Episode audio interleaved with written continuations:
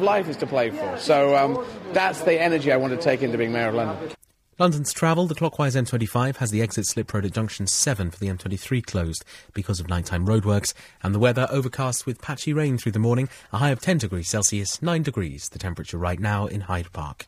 LBC 97.3, it's 3 minutes past 4. LBC 97.3. Text 84850. Tweet at LBC 973. This is London's biggest conversation with Steve Allen. Morning! Thursday morning in London town. Yes, we're nearly there. We're nearly there. La la la la la la la la. About as good as it's going to get, I'm afraid, today. Doesn't matter. I'm having a, quite a nice little time. And just quickly uh, sign myself in here. Mm, mm, mm. Mm-mm. Do you know? I tell you, the amount of times you change your password on these computers now. I'm just. I'm, I've, I've now decided I'm keeping the password and just changing the number. So the last one was one two three four. Now it's gone back to one, and then probably next time around it'll be two, and then three, and then so it goes on. It's very annoying, isn't it? You have to do it because it uh, it's for security, and I suppose you know once you've sorted things like that out. Funny though, a hot dog in uh, in New York called a Steve Allen. Trust Johnny Perry to find that one over there. He's the only man. Mind you, I went out once. I went to, um, where were we? San Francisco. And there was a radio station called 97.3. Because I took a picture of their, uh, I mean, how anaraki can you be? How anaraki can you be? Taking a picture of a, of a radio station's car out on the road. It was parked up on the pier, actually. 97.3. It was, it was a nice looking vehicle, actually. I quite like the look of the vehicle. I was very impressed with the vehicle. I didn't listen to the output because we didn't have a radio with us. So it was uh, probably just as well, I should imagine. Anyway, a uh, lot to get through on the problem this morning. Also, I tell you what, here's a, here's a great one. I only discovered this yesterday. And it's for those people who sit on a bus or sit on a tube late at night and there's a bit of a ruckus kicks off and you don't want to call 999 lest you draw attention to yourself. There's a new text you can send to the police. And I'll tell you about that one a bit later on. It's, it's going to be monitored around the clock, and it means that at least the police can be there to arrest the uh, offending little toe rags. Which, oh, you didn't make a special journey, not with a spoon, did you really? I said you didn't need to worry, honestly. Oh, just just the one spoon. Okay, that's fine. If you can only manage the one. These very heavy spoons nowadays, aren't they, Rupert? Very heavy. Oh, I could barely lift this one myself. Oh, heavy, heavy, heavy spoon. There it is managed to put it onto the table. No, because we said to him before the news, said, can you bring down a spoon for Steve? So he comes down, he sits, I knew he didn't have it with him. I could tell by the way he sat down.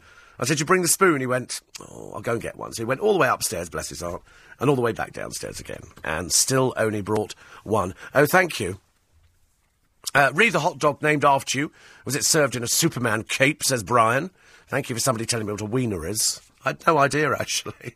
I seriously thought it is also a hot dog, isn't it? But it's also another name for. well, I never knew. People tell me nothing around. I wonder why Duncan fell off the seat. Be wondering, what is he talking about, poor soul? Anyway, in the papers for this morning, good news, bad news. Uh, the good news is that uh, Manchester United could be selling Wayne Rooney. Oh, thank goodness. Him and his Chav family. Let's lose them completely. There's a picture of all in the papers today going out there, and it's very nice you know, but they really they've got no sense of fashion or or an idea of the occasion or anything at all. So where he goes to, I don't know. Who would want Wayne Rooney? Does he come with any sort of following? Is there a following? I mean, the family appear to be able to walk around everywhere. So I'm assuming they can't be that much of a following, whereas the Beckhams can't. But they do generate their own interest, the Beckhams, don't they? So whether or not uh, Man U sells him uh, for 35 million or 20 million, I don't know. Felicity Kendal Richard Briers' funeral the other day. That makes a lot of the front pages, a lot of the front pages. And uh, a picture again on the front page of the Daily Star, as you now know, of Wayne Rooney. And he's out with the family. Uh, Colleen's got the big bag. What she's got in it, I've got no idea. Perhaps she's taking washing in. There must be some reason why women carry it. What do you carry in your handbags? What and God's name is in it? You look at the size of this bag that uh, Colleen Rooney's got, and you think to yourself, darling, what is in there?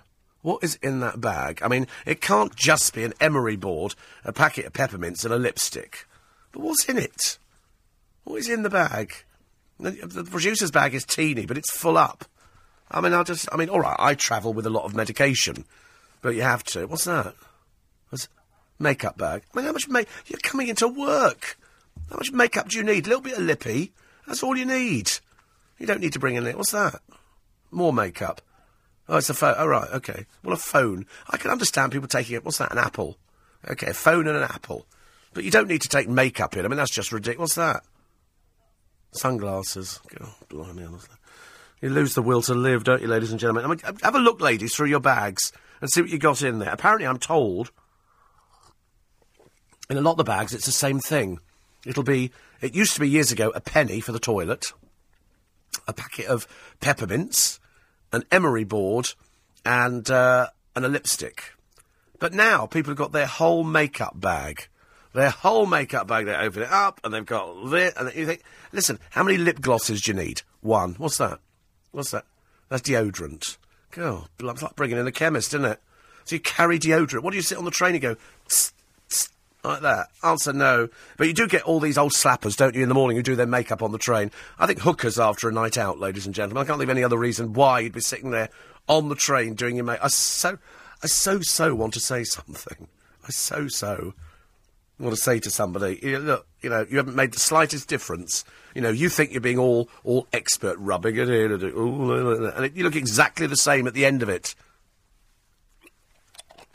84850 steve at lbc.co.uk. I'm going to get involved this morning, as I'm sure you will do. Actually, I can't think of anything off the top of my head that's really annoyed me yesterday, apart from the fact that I went out and I got my hair cut. It's not really the highlight of the day, is it, getting your hair cut? But I thought, if I'm doing Olivia Newton-John today and Jo Wood, Jo Wood's everywhere in the. You can't move for Jo Wood. Sex, drugs, the Stones, Ron and me. And that's just the Daily Star. The book is like big as that. Makes you wonder whether or not poor old Justin Bieber's got a rock and roll lifestyle, or whether his mummy goes, Justin, come in. Very, very easy. Uh, 84850 steve at lbc.co.uk. I love the way you were all talking earlier on about the, um, uh, the man who threw the crucifix in, in the pond. I thought that was quite funny. You know, he's an atheist. In any other village, they'd have had him strung up. You know, in Saudi, is it Saudi Arabia, Dubai? Where is it at the moment? They're uh, planning on five crucifixions, five crucifixions at the moment. But the, uh, I think somebody's intervened and said, "Listen, you need to check this very carefully." They're a bit bloodthirsty over in Saudi. They like their public executions. It's a sort of a day out, I suppose, for them. Not in favour myself, I have to tell you. Although I have always said that if ever you had um, public executions. It'd be the biggest audience you could ever get anywhere. Uh, 84850 steve at lbc.co.uk. Let's try and get everything in this morning. I, really want to do everything this morning. I'm going to read every single one out. Um, the New York hot dogs aren't called wieners. You're thinking of a. Oh, right, okay. Oh, right. Interesting. Thank you, John in Hendon. Very interesting. Uh, one from Anne.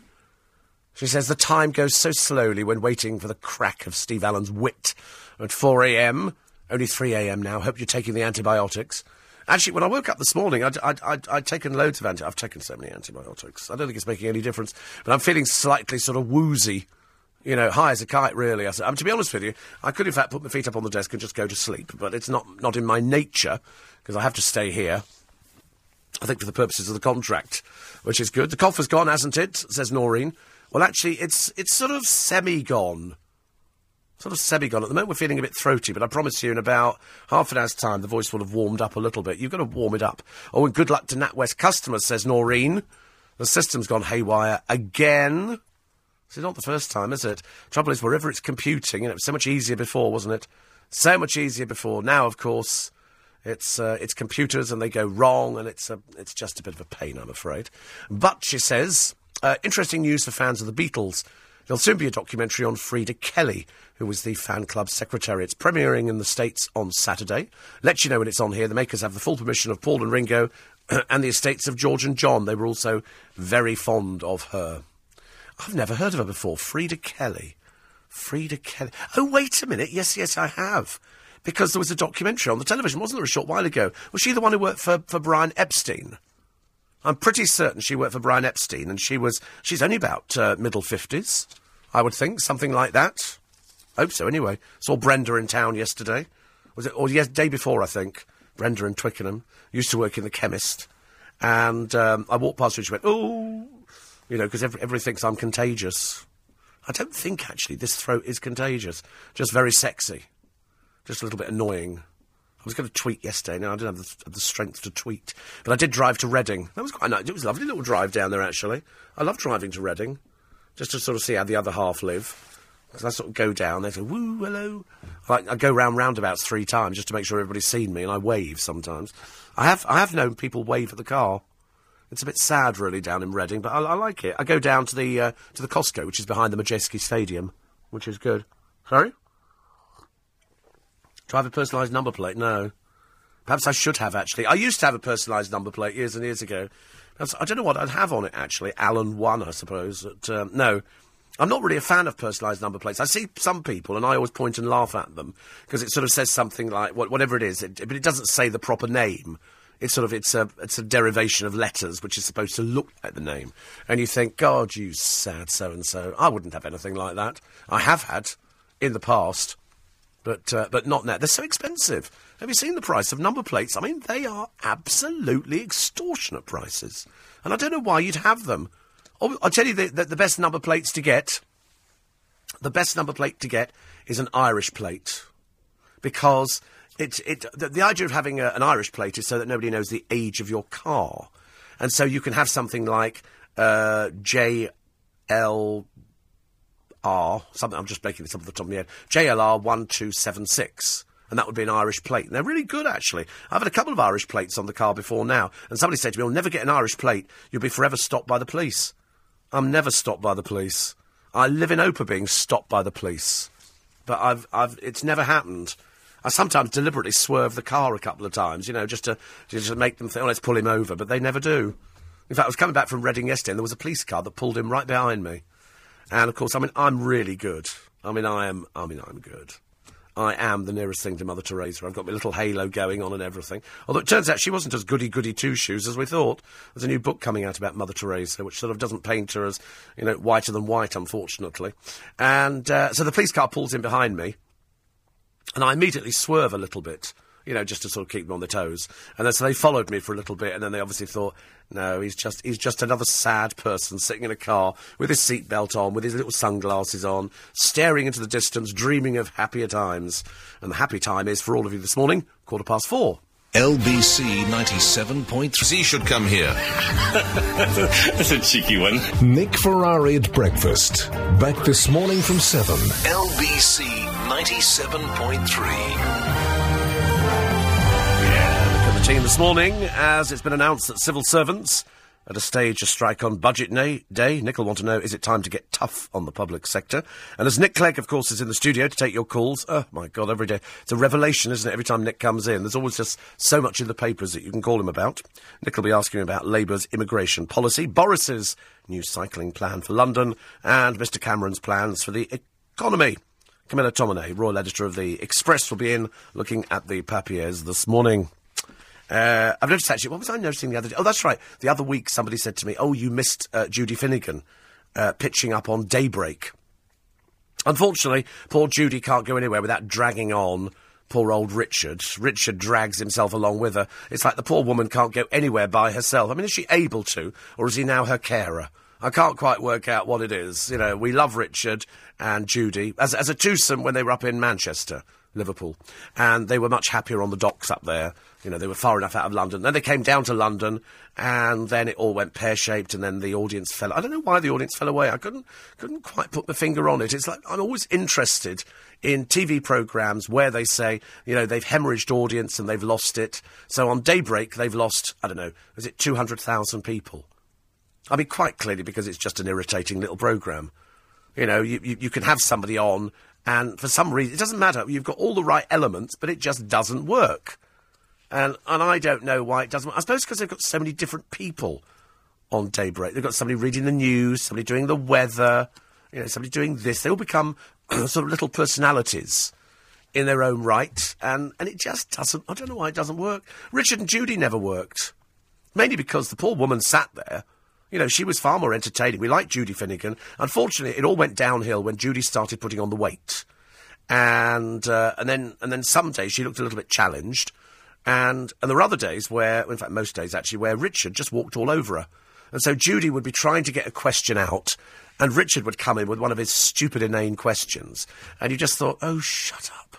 Just shut up. And it just got from bad to worse. And in the end, the programme was canned because there were more people working on it than were watching it which was a disappointment. So, you know, on the because now she writes novels.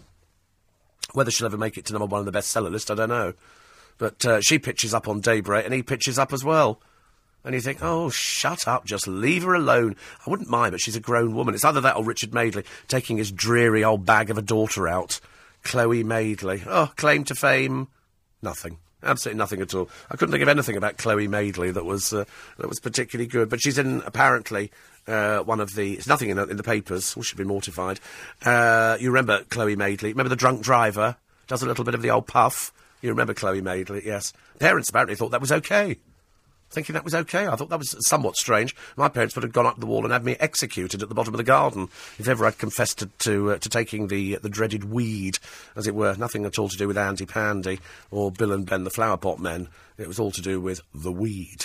And uh, so she was always a bit of a waste of space. She's been out with a few people, and uh, but she never quite made it. Obviously, the magazine editors decided that they were about as interested in Chloe Madeley as they were in sort of I don't know she was she was on the dancing night. Yeah, only on there because of her parents. Not on there because she's ever done anything. She's a waste of space. Only on there because her mummy and daddy are Richard and Judy. And of course, the embarrassment was that we had to pitch up with Richard and Judy every time she appeared. Well, I mean, I don't think Judy knew where she was. Judy, clap, clap, clap. The cameras are on you. a bit like that, wasn't it? And of course, Richard trying to be, you know, you know, nothing, something worrying about a man with long hair at a certain age. I don't want to say any more. And she did panto, didn't she? My God, she was crap at that as well. There's nothing really, you know, claim to fame, I've got famous parents and that's it. Uh, despite, says young Vic, your delicate throat problems, I must say I was impressed with your beatboxing skills when using the LBC 97.3 studio microphone yesterday morning. No wonder you were a professional DJ. When I told my grandson Daniel, who is a beatboxer, he told me I should come and join him. This is the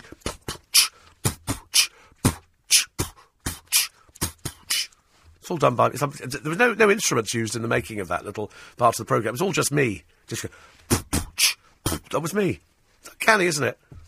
I could be Fat Boy Slim. Well, certainly Fat Boy. I don't know about the Slim bit. Uh, he says, I'm counting the days now, Steve. It's not long till you're that great 39. So looking forward to your special day. Don't worry, said it's our little secret. I don't know what you're talking about. I don't know what you're talking about. The amount of people who cast cast aspersions on my being 39. I mean, just nothing short of rudeness, ladies and gentlemen. You're as young as you feel. You're as young as you feel. Uh, 84850 steve at lbc.co.uk. And uh, each morning from the horse's yard, I listen to you. And uh, Jackie sent me some pictures. She says, and I look at, uh, while listening to your mellow tones, apple orchard and hop poles. She says, thank you for making me laugh whilst mucking out. There's, no- there's not really much fun in mucking out, is there? I've done mucking out before. I quite like mucking out. I mean, you know, I mean, I'm, I'm not sort of mad about mucking out, but I have, I have done it. I don't have any problems with things like that. Quite liked it. Uh, eight for eight five oh.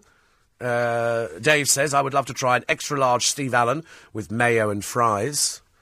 Yes, you probably would, but it, it'll not be happening, as you can imagine. uh, 84850 steve at lbc uh, dot co dot uk. And uh, it says, I think the woman who worked for Brian Epstein must be in her late 60s, because he died 47 years ago. Wow. 84850 steve at lbc dot uk. You probably, I read every single text out. Every single text I read out on the programme. Producer makes it's a, it's a condition. She says, you read every single one out, not just all the ones who love you because unfortunately that's all I get. I don't get anything else. It's embarrassing at this time of the morning because I'm assuming the sort of people who would ever write something nasty are probably under medical sedation or they're probably already at the police station, you know, reporting for their bail duty. But uh, we only get nice things. I wish we got something that wasn't, but it never happens, ladies and gentlemen. Uh, 84850 steve at lbc.co.uk. Uh, Alan Pickard is easily offended says Lynn in Norwich. This is um, this is the man who threw the crucifix, you know, because he doesn't want the local church exploiting it. He's, he's an atheist. Why should he have to suffer with it?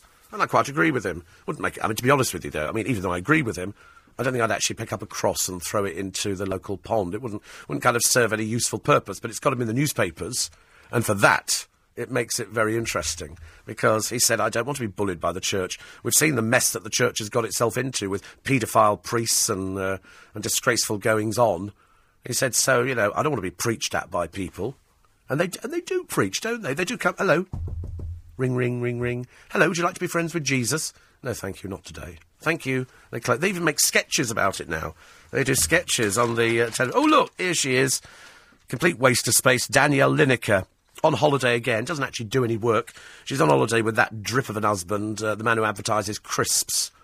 And that's it. And their drippy son, little Georgina Lineker, who apparently goes out. Still no girlfriend. Oh, blimey. They've tried everything. They've taken him out to nightclubs. He's been out with mummy, sort of stepmummy and daddy, and uh, they've all gone out there trying to get themselves into this, but it doesn't work. People look at George Lineker and go, I don't think so, dear. I don't think so. it's a bit of a sad excuse. Rod Liddle today is talking about, he said, a new feature. It's called Burke of the Week, and it's that silly bloke who had himself tattooed. You know who we mentioned yesterday on the programme? Uh, Matthew. Matthew Whelan of Birmingham, a silly, pathetic little person, you know, who doesn't work, so I would take away his benefits immediately. I'm sorry, the fact that he can't get a job is because he's covered in tattoos, and if far from it being body art, he's just a very silly little girl's blouse who walks around and people point and look at him because he looks ridiculous. The man looks like an idiot. It's not his fault. He's quite clearly of limited intelligence. He was the stupid one at school. And uh, anybody who's got tattoos to this extent, I mean, frankly, they need taken out and hanging, don't they? You don't really want to waste your time with him. And um, and he, he was saying in the paper the other day he couldn't believe why he couldn't get a job. And Rod Liddle said, yes, it is a bit of a mystery, isn't it? Why somebody who looks like you. Uh, he says the only people who've given him any sort of work are, wait for it, the Lib Dems. The Lib Dems would give him a job. I don't want to be served by anybody with tattoos. Ever so sorry. Ever so sorry. I saw somebody in Selfridges a short while ago, an assistant there covered in tattoos. I wouldn't have given her the job in the first place. Take it to court, love. I'm sorry, we have a, you know, it's a reputation. You know, you want people to come in and, uh, and be served by smartly dressed people. That was the whole idea years ago. If you work in retail, you know that you were supposed to look smart. I worked in retail. I know all about it. We had to have our shoes polished. You know, you have to you have to look good. You're selling a brand. If you work for Selfridges, as far as I'm concerned, that says something. You know, if you work for Marks and Spencers or you work for it doesn't matter who it is, you're selling, you are representing that company. You know, I sell global. You know, I I try and look smart. Doesn't actually make any difference in radio because it, it's not quite the same branding, but you know, if you represent a company, you're out there, and I, if I owned, say, Selfridges or Fortnum and Mason, I would be going around going, "Make sure you look a bit smarter tomorrow, please." That's what I would be expecting, you know. And um, I, I went the other day to try and find, changing the subject, chicken Kiev. I had a bit, I had a bit of a bit of a bit of a cob on. I wanted chicken Kiev, so I said to my friend Jim, who's in the business, I said, uh, "Where am I going to get chicken Kiev?" He said, "Waitrose." And I said, okay, I'll go to Waitrose. I'll get, he said, don't get chopped and shaped. I what's chopped and shaped? He said, that's pretend chicken. He said, that's where they've literally exhausted the chicken. Every single part of it has been eaten except the little minute bits of uh, flesh on the bones. And they subject it to this water treatment where they literally drag it all off and it's and then they put it all together. It looks like somebody's been sick in a bowl and they mush it all together and then they shape it into a chicken shape and that's called chopped and shaped chicken. You don't want to go anywhere near it. And I didn't buy it yesterday because I couldn't find. I couldn't find. I just wanted a proper chicken fillet with a bit of garlic butter slipped up its bottom. You know, that's all I wanted. I didn't want anything more than that. I, ju- I just fancied it. In the end, I got Thai green curry and it nearly blew the roof of my mouth off. It was very nice. I two. In fact, I was very good. I went to Costco. I didn't buy any food in there. I didn't have anything else to eat. Uh, but I waited till my tea, and I had two Thai green curries with a little bit of basmati rice. And it was absolutely delicious. But I'm, I'm not going to have it again. But uh, somebody said here, Waitrose chicken Kiev. That is that Duncan. Waitrose chicken Kiev is the best. It is. I could just eat it actually. I could just eat chicken Kiev now. But today I'm going. But what have I got today? I've got a piece of flattened um, spatchcock chicken. You know, where they sort of try not to look too excited, and uh, and that, that's quite nice as well. I could eat a whole one of those. It's amazing, isn't it? What you, you can eat at this time of the morning. A nice lamb curry wouldn't go amiss, I have to say. Uh, anyway, listen, look at the time. Goodness sake, we're rabbiting away here like a good one, and the time's only four thirty. Conversation with Steve Allen. Morning. I followed with great interest the uh, the court case at the moment about the you know the woman from The Apprentice who's in court at the moment, and it's interesting because one of the lines that came up yesterday was uh, from Alan Sugar, and he said she was more interested in being a celebrity. The moment that disappeared, she lost interest in the job, and I tend to find that with all the people from The Apprentice. I mean, they're all they're all barking mad, as you know. Most of them are delusional. Uh, some are benefit fraudsters. Uh, some are just absolute rubbish at what they do. But they're all they're all living in this delusional world. They're a little bit the only way is Essex. Little bit. You know, not exactly, but they're certainly pretty close to it, some of them. Uh, in your handbag, ladies, I'm looking at a picture in the paper today of Colleen Rooney. Uh, the woman who seems to spend a fortune on clothes, and yet, bless her heart, has nowhere to wear them.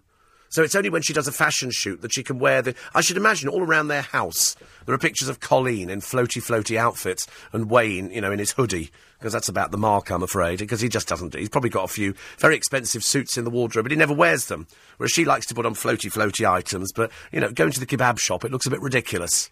So every time I see her out, she's wearing what I call naff, you know, council house stuff, Primark kind of material, and probably costs an arm and a leg. But she's got this enormous handbag. And I did ask the question, what in God's name do women keep in their handbags? So somebody's told me purse, phone, diary, inhaler, hand sanitizer, keys, mine, mum's, son's, sister in law, uh, car, British Legion, tissues, pen, medication, business cards, notepad, baby wipes, mini radio, tuned to LBC, angina spray, dextrose, camera, no room for any makeup. Everything like it.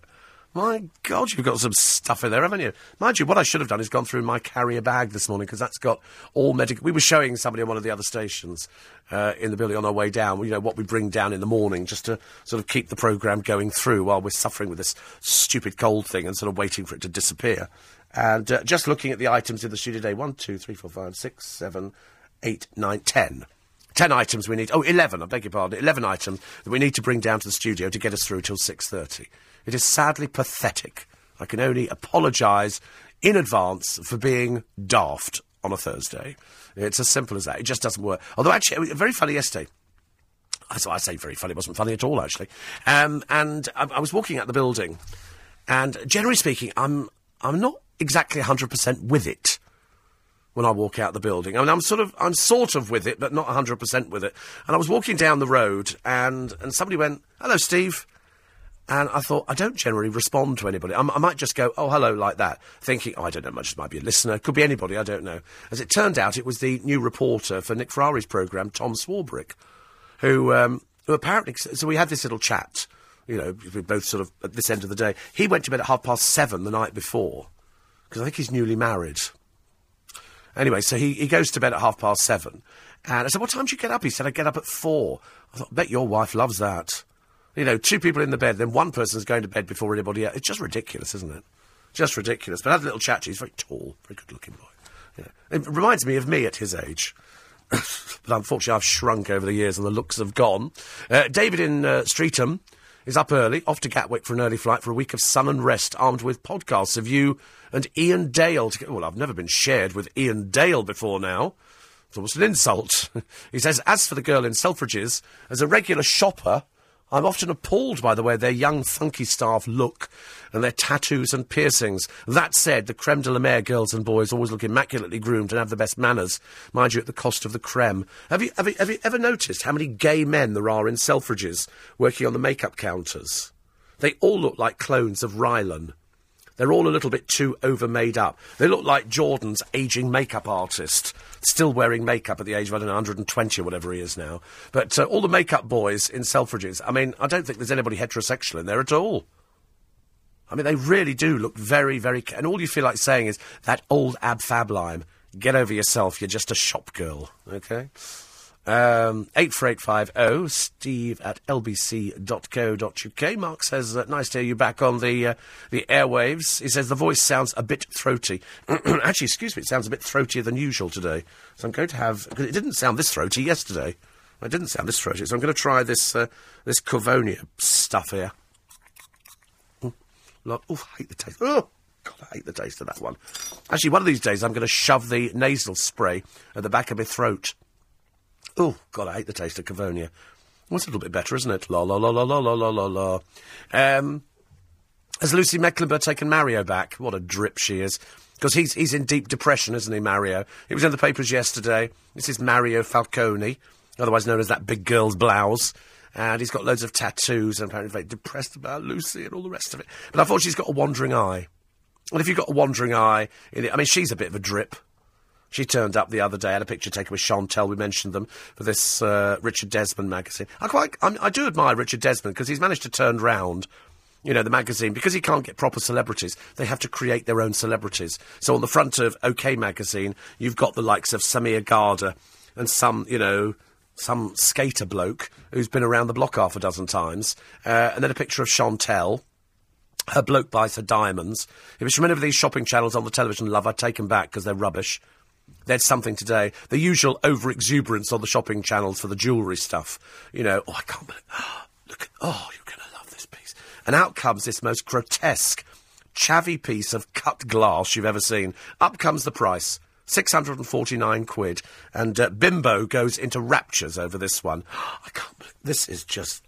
Oh, it's so gorgeous and gorgeous. Anyway, eventually Bimbo stops doing the hard breathing, as she's obviously come off Babe Station, and uh, and wanders down to the fact that you can buy this piece of rubbish for sixty-nine pounds. And believe it or not, a few saddos actually phone up to buy this stuff. It's a real topaz from Nigeria, she goes, assuming that most things that come from Nigeria are fraudulent. This thing didn't look any different to me at all. So Lucy Mecklenburgh taking Mario back. Oh, well, she's all by herself, isn't she? And who's going to touch her? Who's going to touch her after she's been with Mario? You know, it's it's not the kind of thing. She's just a bit drippy and wet. She can't. I love the way they call her a model. When was the last time you saw Lucy Mecklenburgh doing any modelling? Is that a loose term for faded old has been? Don't do nothing. Hangs around with tattooed boy.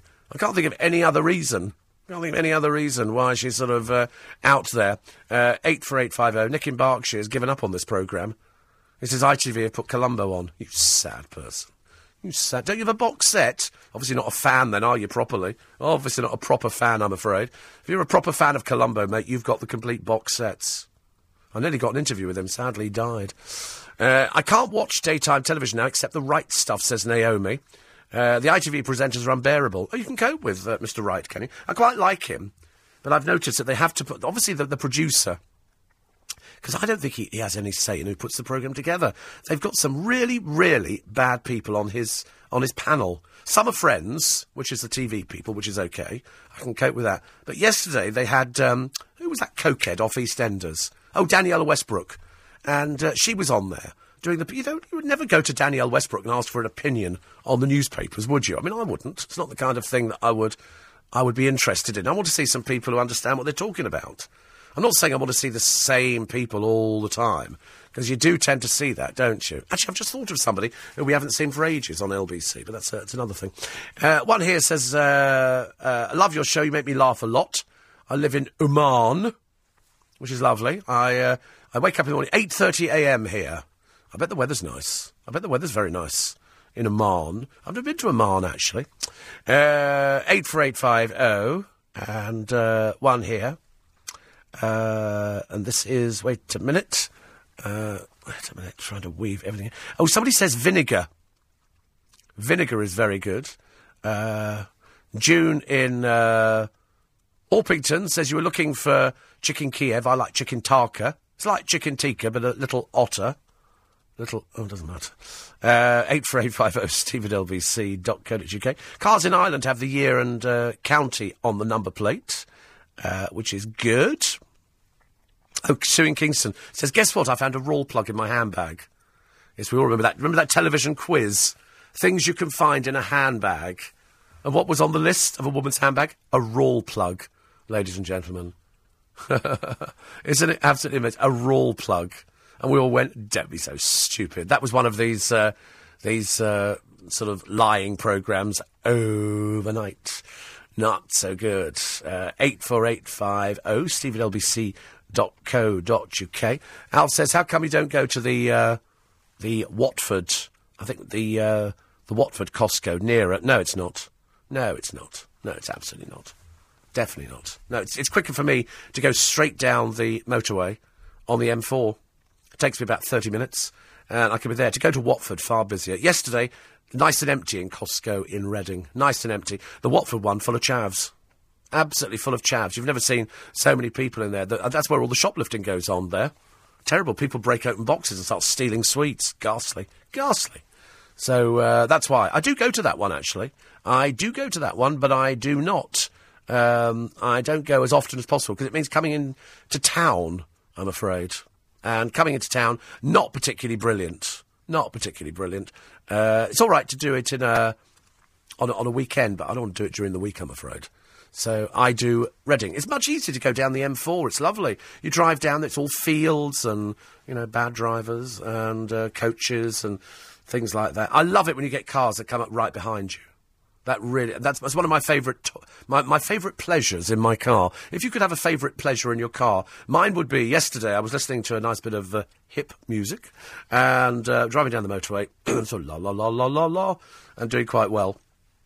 And then I get this car that comes up behind me. And it was one of those little blue type cars where they've sort of done the black windows themselves at the back. And they've obviously put go faster stripes on. And the only thing this car can do is build up speed over a period of time. So, in other words, it takes him about, you know, three or four miles to get up to 70 or 80 miles an hour. So, by the time he's actually got behind me, he's really flooring it, but he needs me to move so he can just get that little bit faster. And what I like to do is, I like to slow him down by just taking my foot off the accelerator a little bit. So I go to sort of, you know, 65, and he's there behind me, and he's so desperate for me to move. And then I just touch the accelerator and, and I just leave him there. Of course, by that time, another car's come up behind him, and he's got to pull into the middle lane. It's cruel, isn't it, really? But I do derive a great sense of enjoyment out of doing it, ladies and gentlemen, such as the perils of having a big, fast car. Quarter to five. This is a Steve Allen. Richard Briers is dead. Okay, that's the end of it. He had his funeral the other day, and they all turned. The producer went, "Let's talk about Richard Briers." He went, "He's dead." You know, we talked about him when he was alive, but they all pitched up yesterday, and uh, 200 family and friends gave him, uh, you know, a good send off. nice man, nice man. That's all I can say. Nice man. But they were all there, from Prunella Scales to Penelope Keith, uh, Emma Thompson, even Felicity Kendal, scotching any rumours that there was something going on that uh, they didn't get on at all. And uh, he'd, he'd, he'd described her as being somewhat odd, I think, at times. But uh, she was there. And of course, she's the one who makes all the all the all the photographs in the papers. It's Felicity Kendal, mainly because after he died, she was resolutely quiet on it. She didn't say very much at all. So that's why I think all the papers have put her in. There's no other reason apart from the fact that everybody likes her.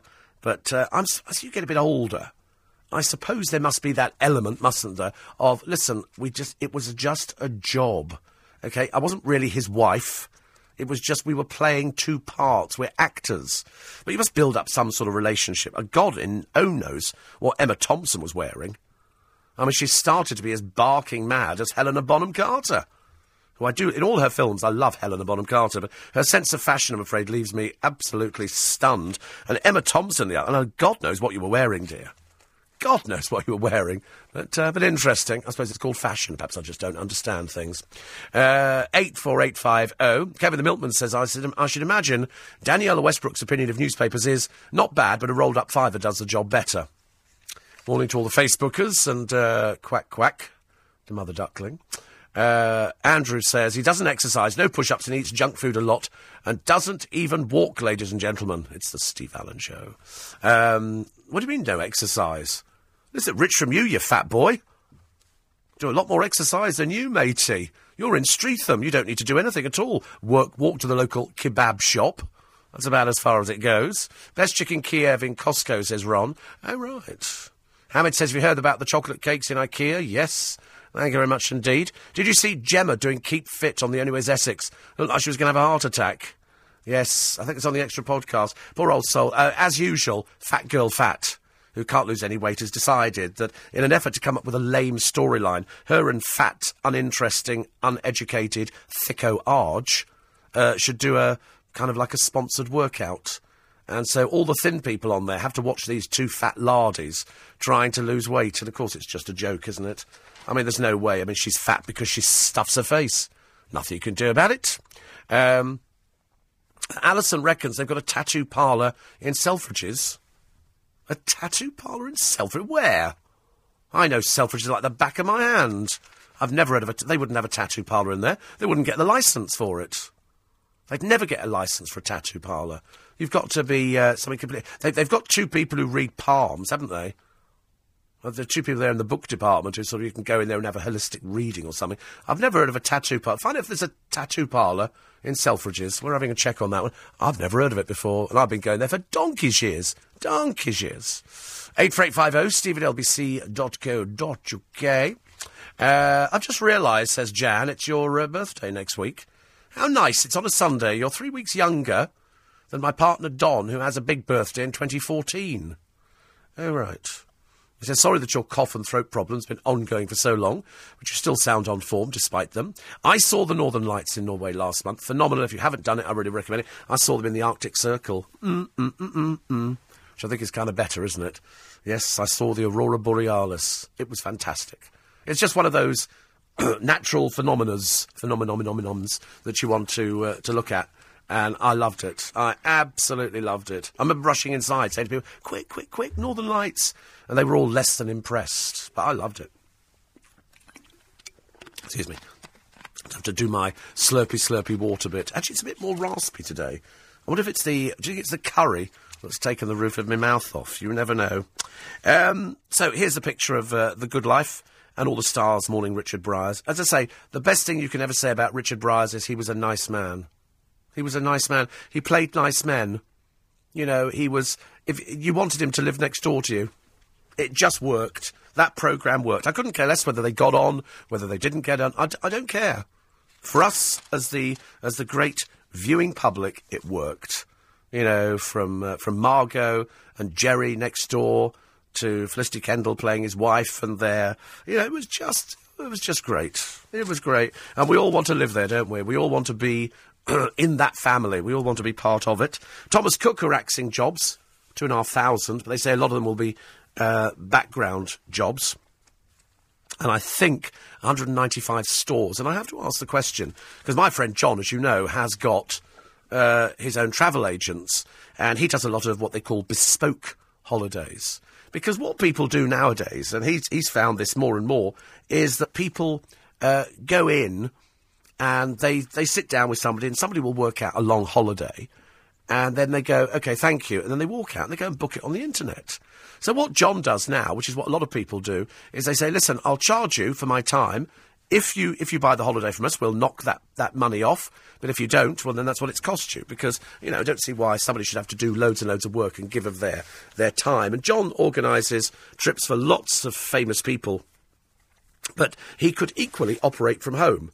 He doesn't really need to have a shop, and Thomas Cook would probably discover the same thing. Although most people around Twickenham, we do have a Thomas Cook shop and people go in. I think you go in there, you pick up a brochure, and then you uh, and then you sort of go in there, and then you just go, "I'd like to to book the holiday here," and and I can't I can't really knock it because that's the way I've done it.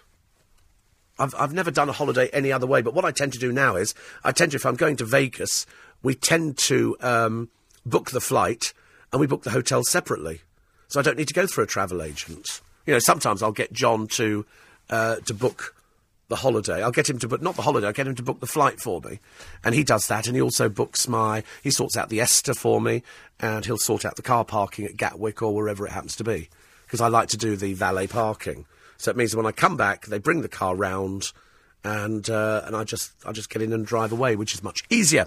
Re-tattoos in Selfridges, as far as we can find out, it was in Selfridges, Alison but it ain't there now. It was called Metal Morphosis. Uh, we think now it's moved to Top Shop. We think it's, but we're not sure. But Paul in Hackney rang and he confirmed there is a tattoo parlour in Selfridges. He knows that because uh, one of our former presenters had a tattoo done there and told everybody about it on air. Oh dear, bit of a worry, bit of a worry. So, so at the moment we think it's not there. Somebody else thinks it's there. I love the way, honestly, aren't the British public so so simple at times? You've probably seen this commercial on the television, and it's a little Shetland pony who's moonwalking. Do you know there are people who genuinely believe that the pony is seriously moonwalking. And so they've got an interview with the woman who owns it today, and uh, the, the the pony is called uh, Milday Socks, and it's been enjoyed by millions of viewers. And it's uh, it's only a little a little a little um, what do they call it? Oh, I don't know, little um, Shetland pony. But he's not very tall. He's only 32 and a half inches. Bless his heart. He's a four-year-old stallion, plucked from obscurity. And because he does this, mo- he doesn't really do moonwalking, okay? It's like the little baby they put down on the floor and he does that rock and roll Gangnam style dancing, which I think is equally funny. It, I mean, it is very funny, actually. It's probably on the LBC website, I shouldn't wonder. Normally the sort of thing that would pop up there just to give you a smile at the beginning of the day. And it is funny, but the amount of people who think it's real. You know, can we teach our, uh, our horse to do that as well? And the answer is no, you can't. Nearest you get to it is the is a Spanish riding school in Vienna, the Lipizzaners, the famous white Lipizzaners. My father used to ride with the Lipizzaners when he was stationed in Germany. He used to ride with the Lipizzaners. It's our only claim to fame. The, the reason is that in the summer, when you go to Vienna and you think, oh, we'll go to Vienna and we'll go to the Spanish riding school, it's closed in the summer. It's only open in the winter. In the summer, all the horses are sent out to pasture, and that's when my dad used to ride them because he was stationed over in Germany. Absolutely amazing. There's a woman in the papers today called Denise Stewart. She's 48. She has no medical training, but for six years, having stolen the identity of a nurse, she carried out smear tests and vaccinations in GP surgeries. And she's finally been caught. I mean, it's unbelievable. She's, uh, I mean, she's quite clearly mentally ill. So she was, uh, I mean, really, the Nursing and Midwifery Council should have checked this woman out. She had no training whatsoever. She stole the identity and uh, she also forged documents. I mean, she's, she should be locked up immediately. But the trouble is, there are people, aren't there, who sort of want to be. I've, I've heard of stories before of people who want to be ambulance drivers. And so what they do is they, they go and buy a uniform and an old ambulance and they pitch up at. Uh, they, sit there listening to their little CB radio. And they pitch up and they start offering advice. This woman here worked at several practices, uh, but the NMC never checked. Never checked at all. So for six years, she carried out tests on women. She was fake. How would you know? The answer is you wouldn't know nowadays. You go into a, a surgery, you expect the person in there to be fully qualified. Unfortunately, in her case, she wasn't, but she'd been doing it for six years. And proof, if proof were needed, and I said it on this programme when we were introduced to the uh, thieving old skiver, Heather Frost. I say thieving, she thieves money from us as a nation. She doesn't do any work. She's got 11 children. She's jobless, quite clearly. She doesn't want to work. The family, you know, all chavs. And um, she's nasty. I said at the time, there's more to this story than meets the eye, and she tormented a poor widow who lived next door with uh, years of abuse, stone throwing, banging on the walls, loud music, everything. A really, really nasty people. Heather Frost, a piece of disgusting work. The sort of person, and the council go, well, we're going to rehouse her in a bigger house. As far as I'm concerned, love, get off your fat bum, get out there and get a job, or we're taking away all your benefits. As far as I'm concerned, mass sterilisation would not have gone amiss here. It went on for ages and ages, and the poor widow next door had to suffer as a result. Uh, really, really dreadful. She's had noise, verbal abuse shouted through the letterbox. Quite clearly, Heather Frost is a piece of filth. A nasty, nasty piece of work that doesn't deserve to actually be with decent people in this day and age. But, you know, she's there, and, um, you know, she's one of those sort of, one of those sort of people who, um, who, if she lived next door to you, you'd be very, very cross because she would be banging on the walls. And it's just, it's unnecessary. You know, the one thing we all want in this day and age, you know, is people who are nice as your neighbours. You don't want somebody, you know, with 11 children who's abusive. And unfortunately, Heather, you're abusive. I hope one day somebody meters out the same punishment to you, and you can suffer in your old age as well, like the other people that you've made suffer throughout your uh, short but waste of a space life. Uh, still to come, the sham wedding racket. They didn't even know each other's names. Very tragic. On Conversation with Steve Allen. Morning, four minutes uh, past five. There's a very interesting story. Apart from the the ram raiding of the Gucci store, where quite clearly they'll steal somebody's car, drive it into a shop window. We see this more and more. It happens uh, because a lot of these upmarket stores uh, keep stuff in the window. And so people ram. There's no point in going out there with a sledgehammer because it's security glass. So they drive a car into it and then they steal handbags, many of which could be worth up to two hundred pounds. Uh, sorry, two thousand pounds an item. So if you're stealing 10 handbags, you know, it's £20,000, and you can always shift bags. You can always shift upmarket bags. There'll be somebody who'll buy one. Uh, they don't want to spend £2,000 on it, but they might spend £500 on it. So if you go and pinch a car and drive it in, we've seen it more and more, haven't we? We've seen little people on uh, motorbikes ram raiding places. I mean, I suppose the only thing to do is to literally have nothing in shop windows to look at. Or if you do, just have fakes in there. You can buy very good fakes nowadays. Put fakes in the window. Let them steal fakes. Doesn't make any difference. Or failing that, just have the security guards inside the stores. But uh, I was looking at that story on the internet, and then surprise, surprise, there's a story of a guy called Kirk Watson. Uh, Kirk Watson is a beggar. Uh, he sits on the streets of Newcastle and he begs. How much do you think he makes a day? 150 quid a day on average is what he makes. Why would you bother working when this uh, heroin and cocaine addict, uh, he says, uh, people give me lots to eat. I get things like pasties, cups of coffee, excuse me, and hot chocolate. He says when he can't beg, he turns to petty crime to fund his drug addiction. He said, so he sits outside Milligan's Bakery, where generous shoppers offer him a staggering amount of uh, food. He's making more money than they are. You see, I often wonder about beggars who sit on the streets in London. Can't you stand? Have you got no use of your legs or something? Well, you, it's, it's more than producers make. Just for sitting there, you know, in a sleep. For some reason, they all sit in sleeping bags. I could understand it if they were war veterans and they'd had their legs amputated. But they're all perfectly able bodied young people who sit there because they're too bone idle under cash points. You got any spare change? Have you noticed they've all got stupid voices? They all sound like they've wandered off the only way is Essex. Have you got any change? I'm sorry, can you speak properly? Oh, excuse me, do you have any change? No. Go and get a job. I never give people any money on the streets of London. You're feeding drug habits. Don't be so stupid. Don't give them anything at all. Make them get up there. You give them food. You give them food. I wouldn't even waste money giving them food, I'm afraid. No, as far as I'm concerned, they can starve. They all look perfectly healthy out there to me. They don't look as though they're on their last legs. They're not like they're elderly people sitting there going, oh, I haven't got anything. You know, they just sit there, you know, with their little sign up, because some of them can't even re- speak. You know, uh, uh, unemployed, hungry. Well, go and get a job, love.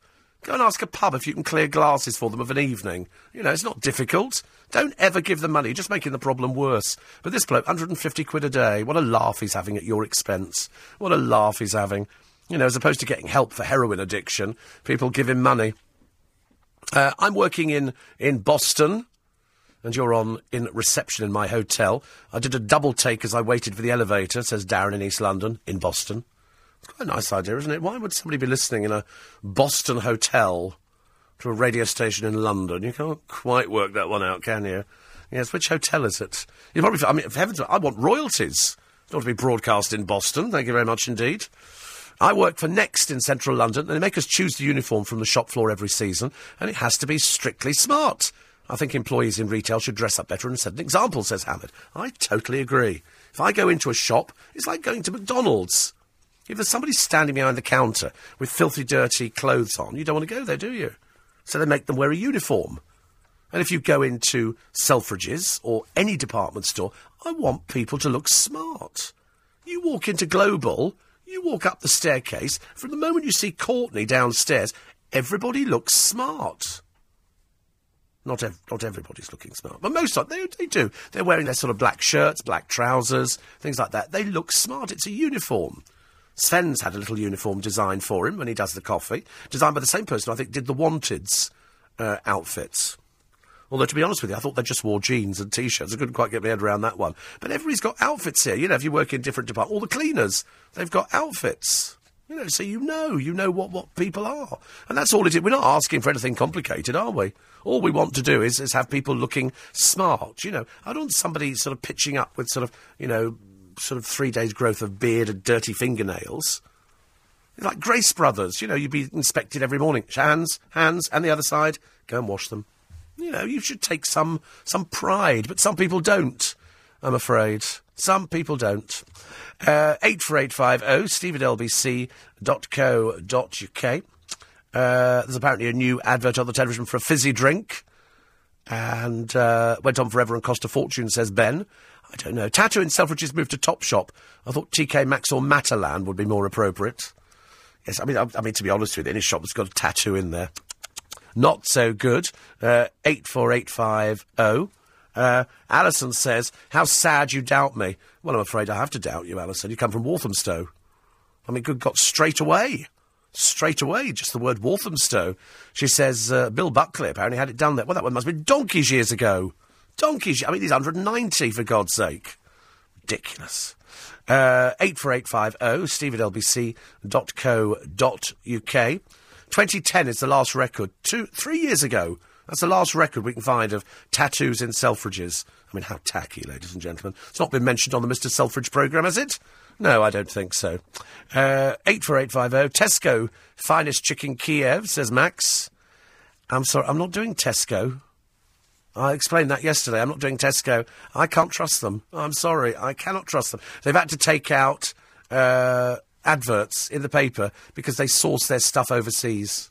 Is it proper chicken fillets or is it uh, sourced chicken? Um, apparently, uh, there's a tattoo parlour in Selfridges, Birmingham, says Matt. Lovely. Well, the best place for it, as far as I'm concerned. Uh, Andrew says, I've always done keep fit military exercise. Yeah, right. Yeah, right. Uh, 84850, steve at lbc.co.uk. And a uh, little one here from uh, Joe in Surrey. He says, Your pathetic motorway games you mentioned are crass and dangerous. Uh, really? Well, I hope you're the one behind me next time I do it then, matey. I look forward to that. That'll be very funny. Very fair. There's nothing crass about it. What, taking your foot off the accelerator? You think that's crass, do you? You're even more stupid than you sound. 84850 steve at lbc.co.uk. George says, I feed the beggars dogs. That's even worse. Don't feed them. You don't give these people any money or anything at all. 99% are feeding drugs habits. 99% of them are on benefits. 99% are ripping you off royally. Don't give them cigarettes, give them nothing. Make them get out there and work. Okay? Uh, Alan says, I remember when I was younger, me and a friend were out shopping and a homeless man was begging. My friend felt sorry for him. She went home, gave him food and money, and uh, then we see him driving a very flash car. Well, didn't the. Um, didn't the uh, newspaper expose that? The Standard some years ago. They had a beggar outside Leicester Square Tube train, and they followed him, and he had a car round the corner. He was just coming out begging. Oh. A lot of the beggars, says Joanne in Highgate, are our servicemen who've come back from Iraq. Don't be so stupid. They're not. They're absolutely not. I've never heard something so ridiculous in my entire life. You seriously think that? Well, well, wait a minute. No, no, you're mad as a broom, aren't you, dear? You don't know who you are, actually. Get some help. Medical help. Get medical help, love, quick as possible. They're not people from Iraq sitting on the pavement. They're looked after very well. What do you think Help for Heroes is? Oh, dear, honestly. You get some dumb people. Can you believe that Harrods stopped some people going in? I can't believe this. Wearing Welsh national costume. I mean, admittedly, you look a bit of a plank wearing it. You know, so the, these women pitched up there, and uh, I don't know what they call the Welsh national costume.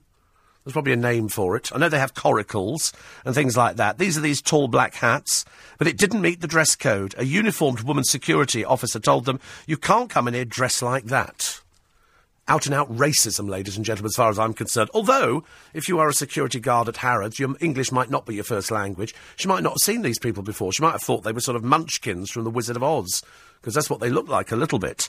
Uh, the group, including a doctor, oh dear, an NHS manager, a lawyer, and a fashion designer, spent 200 quid to make sure that the uh, on March the 1st, when it's when the Welsh honour their patron saint, St David, you know, look, see your bark, here's a leek. I can't believe it. Myfanwy is just coming down the road. Lovely. Anyway, they were a weekend theatre trip and uh, a trip to the Harrods Champagne Bar. Yesterday, Harrods had to apologise grovellingly. I think so too. And pointed out the women were allowed in after security checks. Absolutely ridiculous. The first woman security officer who stopped us uh, was quite rude and said we couldn't enter the store because we were in our national costume. she says, as we stood there, an Asian woman in a sari and an African woman in lovely, sorry, colourful robes walked in, and they never said anything, anything at all. So, uh, It's only when the women protested that they were being racially abused that Harrods grovelled. I think so too. I mean, it's funny, isn't it, that? You know, I mean, perhaps the security guard was a bit thick, you know. And uh, uh, the woman didn't want to wait, went to another entrance where they were admitted, as by that time the security team were aware they were wearing national dress. Perhaps we should have to point out to the, the, uh, the security people in Harrods that there are lots of different. You know, if I turned up in a bowler hat with a copy of the Financial Times and a rolled up umbrella, would I be barred from Harrods? No. Do you think if somebody turned up in a kilt, they would be barred from Harrods? No. Because otherwise you'd have particularly stupid security guards. I think they need retraining. So somebody can explain that, uh, ridiculous though these poor women might have looked, just because they're Welsh does not exclude them. It was racist, and if you let somebody in an African national dress and women in saris, then women wearing Welsh national costume, admittedly, come on, you don't see it that often. You don't walk down the high street and go, oh, look, Welsh national costume. You don't even see it in Wales. Generally speaking, in Wales, you do see people face down in the gutter.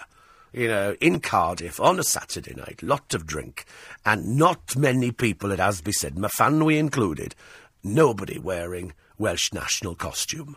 But that's just the way it is. These headlines with Sam Pittis. A car's been driven into the flagship Gucci. 7.3.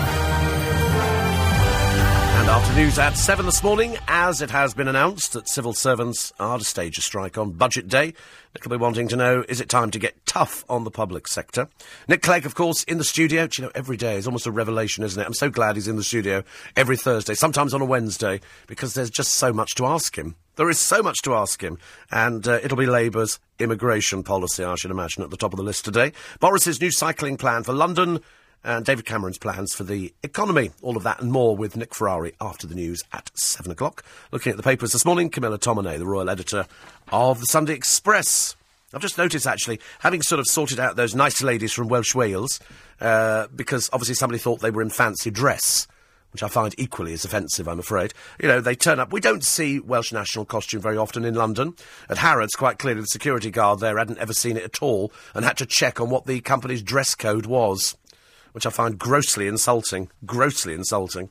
As I say, we had to put up the little short fat bloke and his statue inside Harrods. So if they let him in, for goodness sake, they must let anybody in. But no, these ladies didn't get in, but they did, because by the time they decided to sort of stand there and be humiliated by a security guard, they'd wandered round to another entrance, you know, having sort of said, excuse me, this is racist.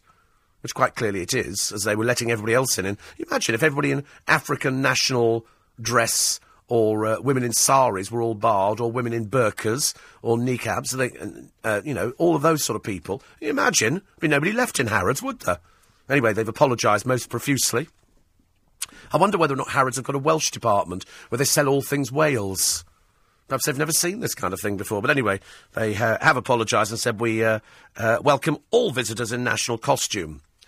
I'm joining the National Nudist League today, and I shall be going in in my national costume, which is a fig leaf. And uh, we'll wait and see how far I get. Do you remember one time? Now, what did they ban? What did they ban? Because a friend of mine tried to get in, and I think it was men with bags over their shoulders. I think it was shoulder bags or duffel bags or something. Yeah, there was something when it was under the uh, the auspices of uh, of Al Fayed. I think they banned men from taking these bags, so a lot of men started going in with these bags on because they thought people were going to shoplift. I suppose, you know, worrying about it. But I mean, to stop women in national costume, nothing short of stupid. Anyway, they have uh, apologised and said that's not their policy, which of course I'd be very surprised if it, if it would have been. Oh, guess who's coming back to the country? Oh, good. Just when you thought it was all fine. June Sarpong is gracing us with her presence again. Having disappeared some years ago, to go to America, where presumably it didn't work out, and that's why she's coming back. Uh, she's uh, she's hosting a symposium tomorrow for her international network, Women, Inspiration and Enterprise. I hate these kind of things. I absolutely hate these kind of things. I find it patronising in the extreme. But anyway, June Sarpong, who was never the greatest presenter, apparently is in talks with Channel 4 about a new show. Oh, God, how awful. I can't think of anything worse. She used to go out with David Lammy otherwise known as David Lamy at the time, because he uh, he really wasn't up to the uh, the mark. I'm afraid. Then they split up. Then she went to America, and she's back here to look for a husband as well. So quite clearly, it definitely hasn't worked out. And she says here. She says her job will take a back seat when she does start a family. She's not found a man at the moment. They're that desperate to try and get something written in Richard Kay's column. And uh, she says, if you're a woman and you're over 40, your TV career is not what it was 10 years earlier. Why don't you do something else, dear? Why would you assume that we want to see you back on television? Why is it that people think, if you've been on television, that you always are on television? Why don't you try something else? Shelf stacking. You know, flipping burgers, doing something. Don't really know why. You know, you think we want to see you back on television. You weren't that much cop last time round. Strange enough, though, Emma Forbes is in the papers today as well. She's not. Uh, she's worked out why she's not on primetime television or on television full stop. What do you think the reason is? She says, I don't suck up to male presenters enough. She said, I think I'm too feisty. I just can't simper to men like so many women I know on television. It makes me sick. Who? Who? Name names. I want to know the names of the women who were set. Well, probably Lisa Faulkner, I should imagine, yesterday. It gets worse, I'm afraid, on this, this food programme with Ben Shepherd. It really, it doesn't, it doesn't, uh, it doesn't bode well for the future. It's just not a good programme. It's two people who haven't, don't seem to have a direction, and they don't know what they're doing. It doesn't, doesn't quite work, I'm afraid, as far as, as far as I'm concerned. But I thought that Emma Forbes, the only thing she was doing on television now was advertising some powder from America where it's, it's an all-in-one, and they put it down as TV presenter. I suppose once you've been on television, then you can always be on television. You're always known then as a TV presenter. Oh, and before I forget, at the beginning of the programme, I should have mentioned Kate Middleton. Do you remember when uh, all the uh, the bookies went into overtime yesterday because they were going, she's having a daughter because she said the D word. You know, I'll give that teddy to my... D-, mm, and then she held back. The word she was coming up with was apparently dog dog. She wasn't talking about daughter, it was dog. She was going to give the teddy to her dog. No, I couldn't work it out either. I wasn't too sure whether or not the Duchess was actually telling Porky Pies or whether somebody's gone, let's not uh, start this one. Although, as I pointed out yesterday on the programme, what difference it makes, you know, over, uh, over what she's having.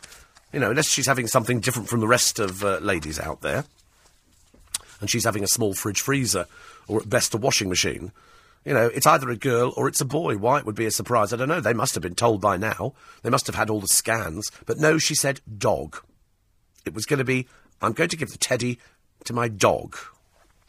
No, I didn't believe it either, ladies and gentlemen. I'm not that naive or stupid or green as I am cabbage looking, I'm afraid. As far as I'm concerned, she was going to say the word daughter and she just has now had to, to twist it round. But there's been a betting frenzy, I'm afraid. All the people, the bookies, go, ooh. The bookies are like, they get very excited over, over various uh, stupid non-events. Um, what else have we got? Uh, the Apprentice winner, Stella English, claims she was written off as a nice girl who don't do a lot. I think she's, as I say, most of the people on The Apprentice, they want to be famous. I've seen so many of them, and so many of them are just deluded crackpots, I'm afraid. Deluded, big-headed people who should have been slapped down a long, long time ago. Uh, it's Easter eggs. When is Easter egg weekend? Is it? Last end of March, is it? I can't believe they're on sale already. I mean, we're only up to the 7th of March, and already... I mean, my birthday's first. Don't want to be forgetting that one, do we, in a hurry? But I'm looking at all the Easter eggs. And they're doing all of them now at Tesco at half price, £2. And you remember that we launched on this programme, or we mentioned the other day, the first Christian egg. A Christian Easter egg. Apparently, the church have been campaigning for years, and uh, they finally got one into a lot of the stores, but it's three ninety nine. And I said nobody's going to be buying it. Nobody's going to be buying an Easter egg. It's exactly the same Easter egg inside as everybody else's, except this one's got a Jesus message on the outside. You know, as far as I'm concerned, it's a little bit ludicrous, a little bit too late. Things have been eating them for ages and ages, and parents very much now are governed by price. Why spend three ninety nine on one egg because it's got a Christian message? Do you think the kids look at the outside packaging? Of course they don't. Of course they don't. They're more interested in the egg inside. They couldn't care less what it says on the box. You know, you could say to them, "This is a, a Cadbury's mini egg. Egg. What does it say on the box? I don't know. What what what, what do you buy it for? So it's got an egg inside it. Here's, here's a Malteser's egg. Why did you buy it? Because it's got Maltesers in it. You're not buying it for a Christian message on the outside. Just nothing short of ludicrous that people would be interested in buying it for three ninety nine. So that's four pounds. Whereas at uh, Tesco you could buy two eggs. If you've got three children or four children, or in the case of that ghastly old bag of a mother, eleven, I should imagine she's probably doing quite nicely. She seems to do quite well with everything else, and um, and uh, you know she's a sort of person that you think Easter must be costing a lot of money for her. You're not going to be buying Christian eggs, I'm afraid. It's just, it's not the kind of thing that you're going to want to do. It's at four pounds a time. It's, it's too much money. You know, people are very careful with their money nowadays. Very, very careful. Dancing lessons springs to mind. Dancing lessons. I was I was watching the Dancing on Ice programme the other day, and it's as bad as it ever was. And we must be due Strictly to come back, mustn't we? I think. I think Strictly's coming back very shortly. I'd love to learn to dance. I can ballroom dance. I could do one, two, three, one, two, three, one, two. I can do that. I can do rock and roll. I can do jive. I can do Willie and the hand jive. Uh, that's always quite good. That was a good song, one of my favourites. And uh, what else can I do? I'm actually I'm very I, I can't body pop. It's the only thing I can't do. I cannot body pop. I wish. I, yeah, I know a lot of people like to see me uh, try. Did you know a rasher of bacon can kill you? I should imagine actually a gun could kill you at the same time. But uh, here's also pies can kill you as well. I knew somebody who was very ill once on prawns. Prawns, because prawn, if, if you if you get bad fish, it can kill. It, it's very very dangerous. We actually had a we did a, a cookery program once on LBC. We were very excited because the restaurant said we, we'll just do prawns in garlic. I thought that's nice. And so we had all these prawns, and they were cooking them in the studio in a wok. They brought in a, a big wok, and they were doing, and the smell was lovely. But I can't eat prawns because you've got to pull them apart and everything else. And the guests were eating them. Well, all the guests were ill the next day. We got phone calls from agents going, they were really sick yesterday. We think the prawns were off. Because if you've had prawns that are frozen, then you defrost them. You've got to cook them fairly quickly. You can't just leave them hanging around. Not so good. Not so good. So uh, just be careful if you're having fish this morning. Uh, other stories in the papers today. Oh, I knew there'd be a knew there'd be a problem over this one. Lenin and Stalin's bodies should be moved from Red Square because Lenin's body is on display, as you know.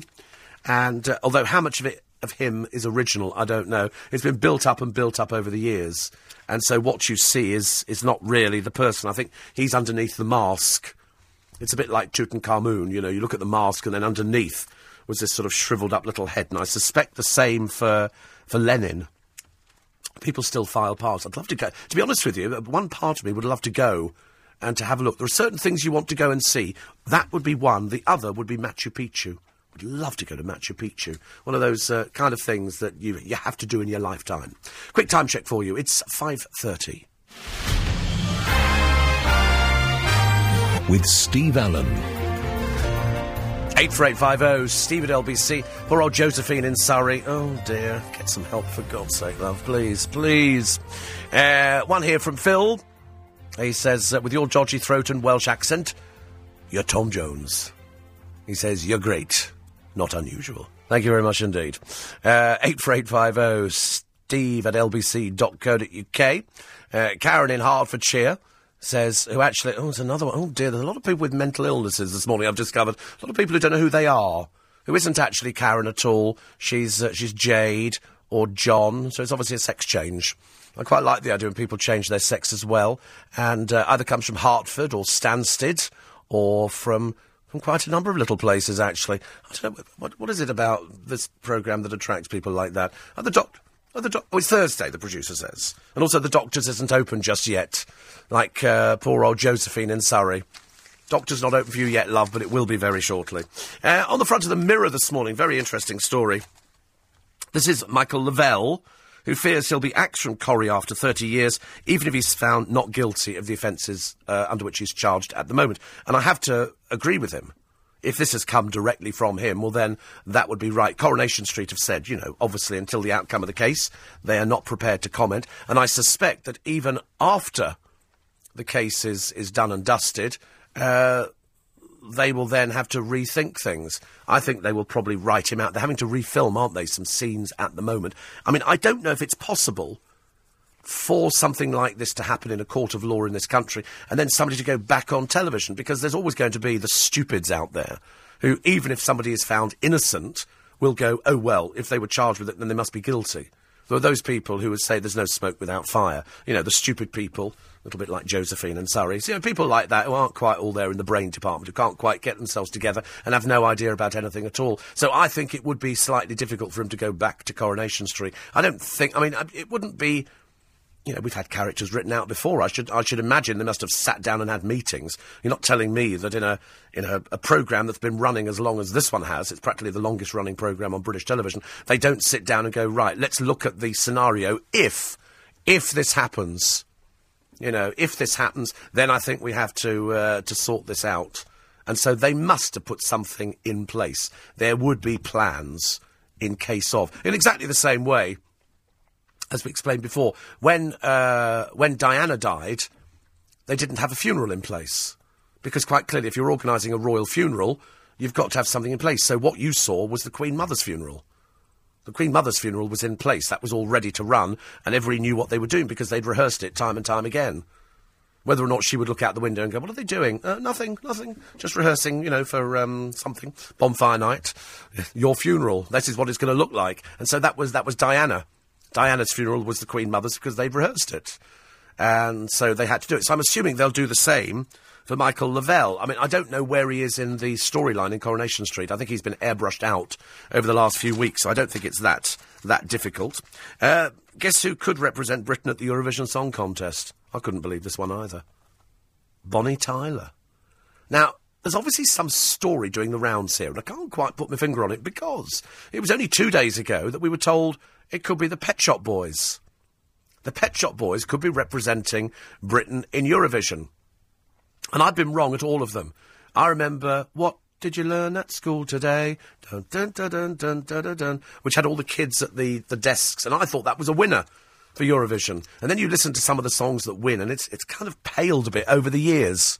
It hasn't, you know, it hasn't, you know, actually gone that well for us for Eurovision. Ireland do better. But of course, Ireland don't want to win. The reason they don't want to win is because it's too expensive. So they have to look for funding because if you if you win Eurovision, and every year the Irish go, please God, we don't win. Please God, how are you? We don't want to win. You know, they don't want to win because it costs a small fortune. It's okay for us to win, but I mean, it's highly unlikely, isn't it? That's why it's going to be very interesting because I think Cliff Richard won. Uh, Lulu, did Lulu win? We've had, we had so many wins, didn't we? I mean, I thought we were really good at one time. And then for some reason we lost the ability to write commercial, poppy sort of tunes. And yet I turn and listen to the radio and I hear all sorts of, uh, all sorts of poppy tunes on, on the radio. And I think, why do we not put that up for Eurovision? Why do we not put that up for Eurovision? You know, that would be the kind of thing that could win. And no, we come up with Bonnie Tyler. They say she's our latest bid. Well, she's Welsh, isn't she? In fact, I seem to remember, and I only throw this into the equation, ladies and gentlemen, that she was due to come in for an in conversation. But I'll put it delicately. She'd had a rather heavy night the night before and couldn't quite make it. So I'm not sure whether or not Bonnie Tyler for Eurovision. Why don't we just look through the charts? Look at who's. Why don't we get Gary Barlow to write something? He's really enough hits in his time. He must. He must have something in the bottom drawer. They've all tried it, haven't they? And it, and it just doesn't work. I don't know who you would, who you'd put up for it. Bonnie Tyler. I mean, we haven't, you know, won for, for ages and ages. They do say, I mean, I'm not sure actually, whether or not, uh, they say Bonnie Tyler could do it, it'll coincide with the release of a new track as a single later this month. Oh, that's all it's done for, isn't it? They go, Bonnie Tyler's got a new single. Oh, let's put her name forward for Eurovision. I mean, she's 61. I don't think that should make any difference.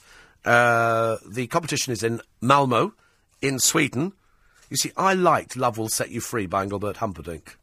Nobody else liked it. All my friends were going, You're mad. I said, Well, you know, I thought it was a good song.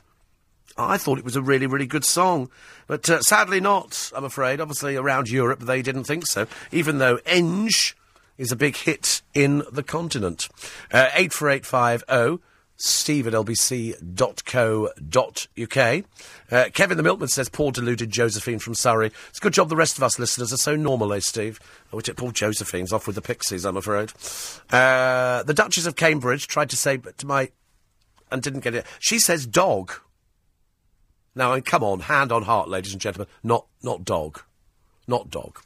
Uh, Steve, warm water with turmeric for your throat, no cold water. I'm, that's what I'm doing now. I'm doing it now. It's actually, strangely enough, this, it was better yesterday. I spoke to a friend of mine yesterday afternoon, and she said, "Oh, she said it sounds a million times better."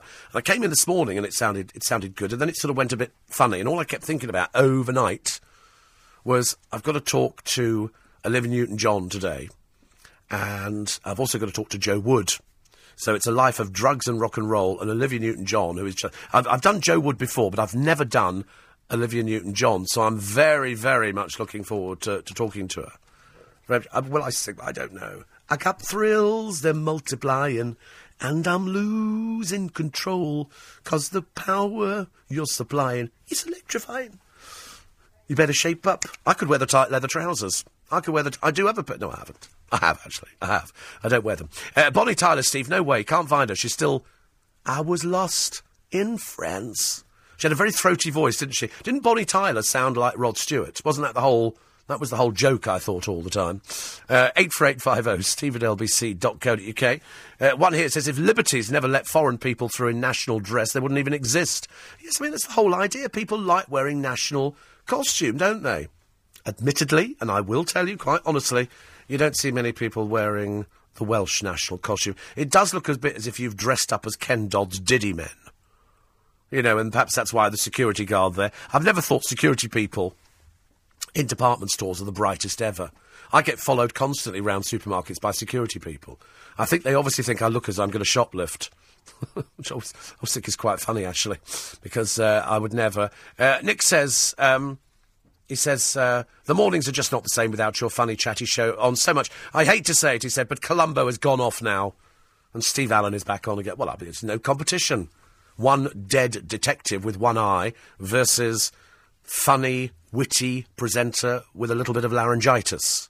Far more entertaining as far as I'm concerned. A boon to elderly people, ladies and gentlemen.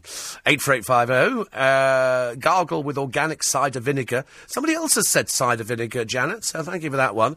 I listen, I've tried everything.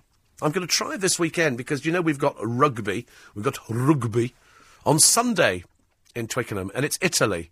And of course, they're not known for drinking, the Italians. They're generally known for sitting there with a cup of coffee and being very loud. See, it's, it's, all like that. All, there'll be lots of that going on in Twickenham on Sunday. And I think it's a three o'clock kick-off. It's full house, about 82,000. So I was debating whether or not this weekend I'm going to have a quiet weekend. And I think I'm going to have a quiet weekend. I'm going to try and make sure that by the time we get to Monday morning, we have got we have got a throat. This week's in conversation is going to be Jo Wood, and it's going to be Trisha Goddard. Such a good conversation. Such a good conversation.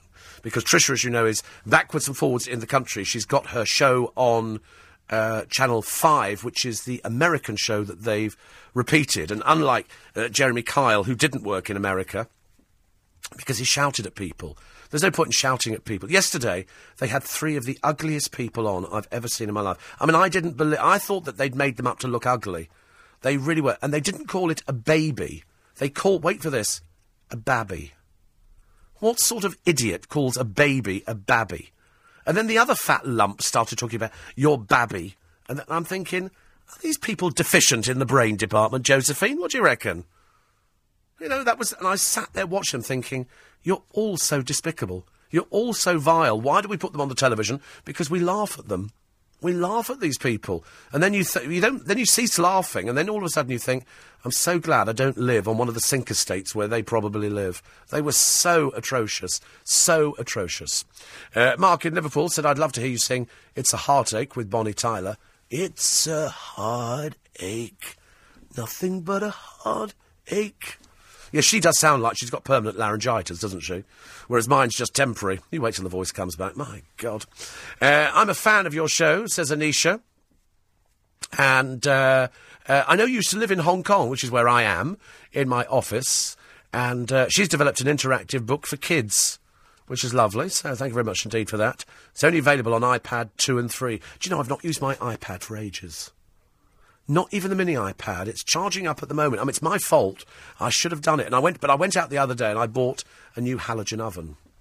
But I haven't taken it out the box yet because it was so cheap in Costco. They're about twenty-three quid. On the television, they're about sixty. Much cheaper in Costco.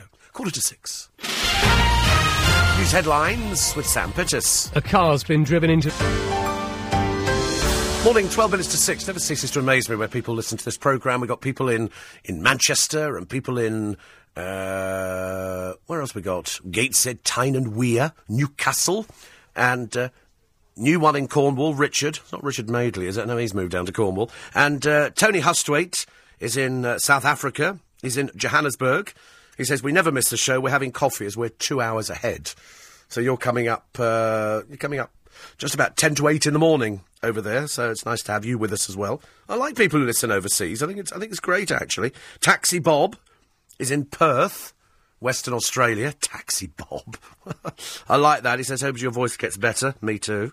Me too. And uh, and Stephen's listening, and uh, and somebody here who says, uh, "I love your show despite having a baby or a babby." A few weeks. Oh, I hate that. Just when I heard them saying "babby" on the tape, it just drove me mad. It's just somebody who can't speak properly, isn't it? I religiously listen to your show, and I absolutely enjoy listening every morning. That's good. It must be baby time at the moment. I said that, uh, that uh, the other day because I've got my neighbours, one either side of me. They've each got babies. They've each got babies, and the one on the, the other side, uh, Ryan and his and his uh, wife uh, Jackie have got a new baby as well. But it, it, it looks as though it's grown up. I think it's practically working, practically working. But they've got one of these papoose things on the front. You know, where you wear this thing and the baby's sort of hanging at the front like it's suspended in uh, in midair. They've got one of those, and then on the other side they, they've got the pram. And all, I've got babies all over the place. I'm just praying Lynn doesn't start getting that sort of oh babies, I mean, you know that kind of stuff. Kind of worry us all, wouldn't it, uh, or anybody else? But we seem to be baby mad. I've never known a place with so many babies. Must be the weather. Must be the weather. Uh, Neil, good morning. He says spring has finally sprung in my garden in sunny Enfield. I'm not as green as I am cabbage looking. I haven't heard that one for years. It was one of my lovely old Nan's sayings. I love it. And the voice seems to be improving. As Noreen would say, keep looking after yourself. It's getting there slowly but surely. I mean, I've, I've apologised for it uh, in advance. I always say at the beginning of the programme, I'm ever so sorry, but it's still here. It's, it, it sort of comes in fits and starts. So at 10 to 6, it's not bad. As long as it stays for Olivia Newton-John and for Jo Wood, I'm fine. I don't have any problem with that at all, because I haven't got one to do tomorrow. And uh, so I shall sit upstairs and I shall, I shall do me gargling and do me, do me bits and pieces, have some coffee and just make sure it just keeps, it keeps ticking over. But loads, I've never met anybody, though, since this thing has started, who's had the same thing that I've got. I'm, I'm, I'm alone. I'm alone on this one. Uh, Janet, who says, uh, I saw the Northern Lights in Norway. Then she wrote back, says, I was in the Arctic Circle too. We saw them for three nights. I didn't even bother to take photographs. Yeah, right, that old one. You don't expect us to believe you, do you? Really? 84850 steve at lbc.co.uk. Uh, another one here to try and go back to uh, try and weave everything in on the programme. Thankfully, it's rain again, says Johnny. It is. I, I woke up this morning to rain, I'm afraid. So take your little brollies with you. Um, Warm weather for a day was summer. Is it me? Eurovision is only important to Eastern Europe. Well, it's all a little bit. Um, it's it's a little bit fiddled, isn't it? You know, certain countries vote for other countries lest they get invaded. Uh, the winner of Eurovision 2012, Loreen from Sweden with Euphoria was fantastic. The UK have had some dreadful performances at Eurovision, but Euro, uh, Engelbert wasn't that bad. We might win Eurovision, but only if she renames herself Bonnie uh, Tylerski or Tyleriski. That'd be quite good, wouldn't it? I think it's unlikely. Uh, very, very unlikely. Um, uh, Paul says Eurovision is political, nothing to do with music. Oh, well, it's been like that all the time. In fact, for years. We, in fact, actually, for, for years, we never voted for Germany. They never voted for us. And yet Germany had some really, really good songs. If you buy the Eurovision albums and you go back, it was... Uh, it was, you know, some really good songs about there, but traditionally we didn't. We didn't do those sort of things at all, which is a shame. But I'd, I'd love to see us win. Adele, says Sean, up for Eurovision, which is good. Uh, you hit the nail on the head, said Steve, on the Medway. There's no magic remedy but rest for that voice. No speaking over the weekend. If you can, you are hereby challenged. I couldn't possibly go. This is bad enough trying to go, you know, a few hours without picking up the telephone. I mean, that is particularly a difficult thing to do. I cannot. So what, sometimes I've, I've found this feature on the phone. My friend Daryl phoned yesterday, and because I think the Lady Ratlings have got another one of their uh, their big balls coming up again, which uh, which we no, you can't go to it. No, not with a handbag your size. Definitely not. Definitely not. Good Lord above. I mean, it's bad enough as it is. People emptying handbags all over the place. So in the papers today. Uh, the Thomas Cook story, they're shedding two and a half thousand. Big news on LBC, you will be wanting to talk to Nick Clegg because he's back in again from nine o'clock this morning in Call Clegg. My advice is go to the uh, LBC website, lbc.co.uk, and try and register a question now. I think they're going to focus on immigration, but they'll do anything. The more interesting the question is, the more chance there is of it being used on the programme. So go to lbc.co.uk and then you can register and you can make sure that you're the one who speaks to Nick Clegg this morning on LBC as part of his regular foray into the world of phone in presentation. I know when he's going to come in because we've got a new thing that hangs over the window. It's a si- I mean, it's, it's a small film set that goes on in here. I love every minute of it. It's really quite nice. 84850 steve at lbc.co.uk. Uh, Nicola from Whetstone says, uh, I'm pleased you're feeling better. Yes, I mean, I don't feel ill. That's a stupid thing. It's just the annoying bit about the stupid voice. But we've, uh, we've all suffered.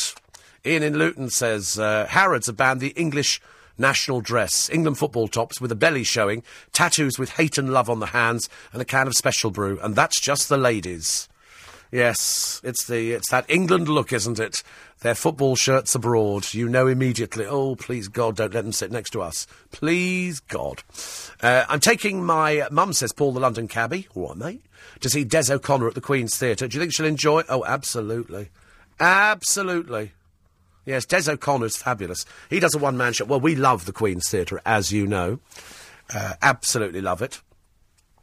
And so Des O'Connor, I think what you get with Des, you get, I mean, he's, I hope he shows some little clips of films because his shows, some of his early shows are out on DVD and it's got him doing his dressing up bit. I mean, he's, he's a trooper, Des O'Connor. I, I'm not ashamed to stand here or sit here, lounge, kneel, uh, to tell you that I'm a big fan of Des O'Connor. Big, big fan of Des O'Connor. And his one man show's good. So really good show. So you'll enjoy it. He sings. He has a little sort of, uh, I think, three piece there, and he'll tell stories, and he's very good at telling stories. Very good at telling stories. Uh, another one here. That, uh, so, so thank you, Paul, for that one. I would love to see more of Emma Forbes, says John, daughter of Bryan, who directed Whistle Down the Wind. Yes, right. Uh, did you know, says Bridget, we live just down the road from Joanne Webb. She's famous in our local paper for UFO spotting. Yes, she is. And actually, there is a UFO story in the paper today. How clever that you've managed to direct me to it. And it's Russell Crowe, who has taken a picture of a UFO hovering, I think, over his house, or hovering over somebody's house. And as usual, it doesn't look like a UFO. UFO just stands for an ide- unidentified flying object. And um, he was trying to take a picture of fruit bats. If ever there was a fruit bat, it's Russell Crowe, ladies and gentlemen. And so here is this thing hovering over his house. It looks like a tube of toothpaste. And so it's probably on a piece of uh, wire, piece of nylon wire or something. And uh, he put it on uh, Twitter. Three shots showing a bright beam of red, white, and yellow light shooting across the night sky. But uh, as usual, with all these things, even though we have digital cameras on our phones, we have, you know, the best quality camera phones. It's not like the old fraudulent Loch Ness Monster pictures, every single one a fake. You know, 99.99999 recurring pictures of UFOs are fakes. They're either those, you know, people saying, oh, I saw this. This sort of uh, light in the sky, and it turns out to be one of those Chinese balloons with a little night light inside it, which went higher and higher and higher and higher. But the one problem they've got in the night sky at the moment in America, what do you think it is? Drones. Don't tell me you don't know what drones are.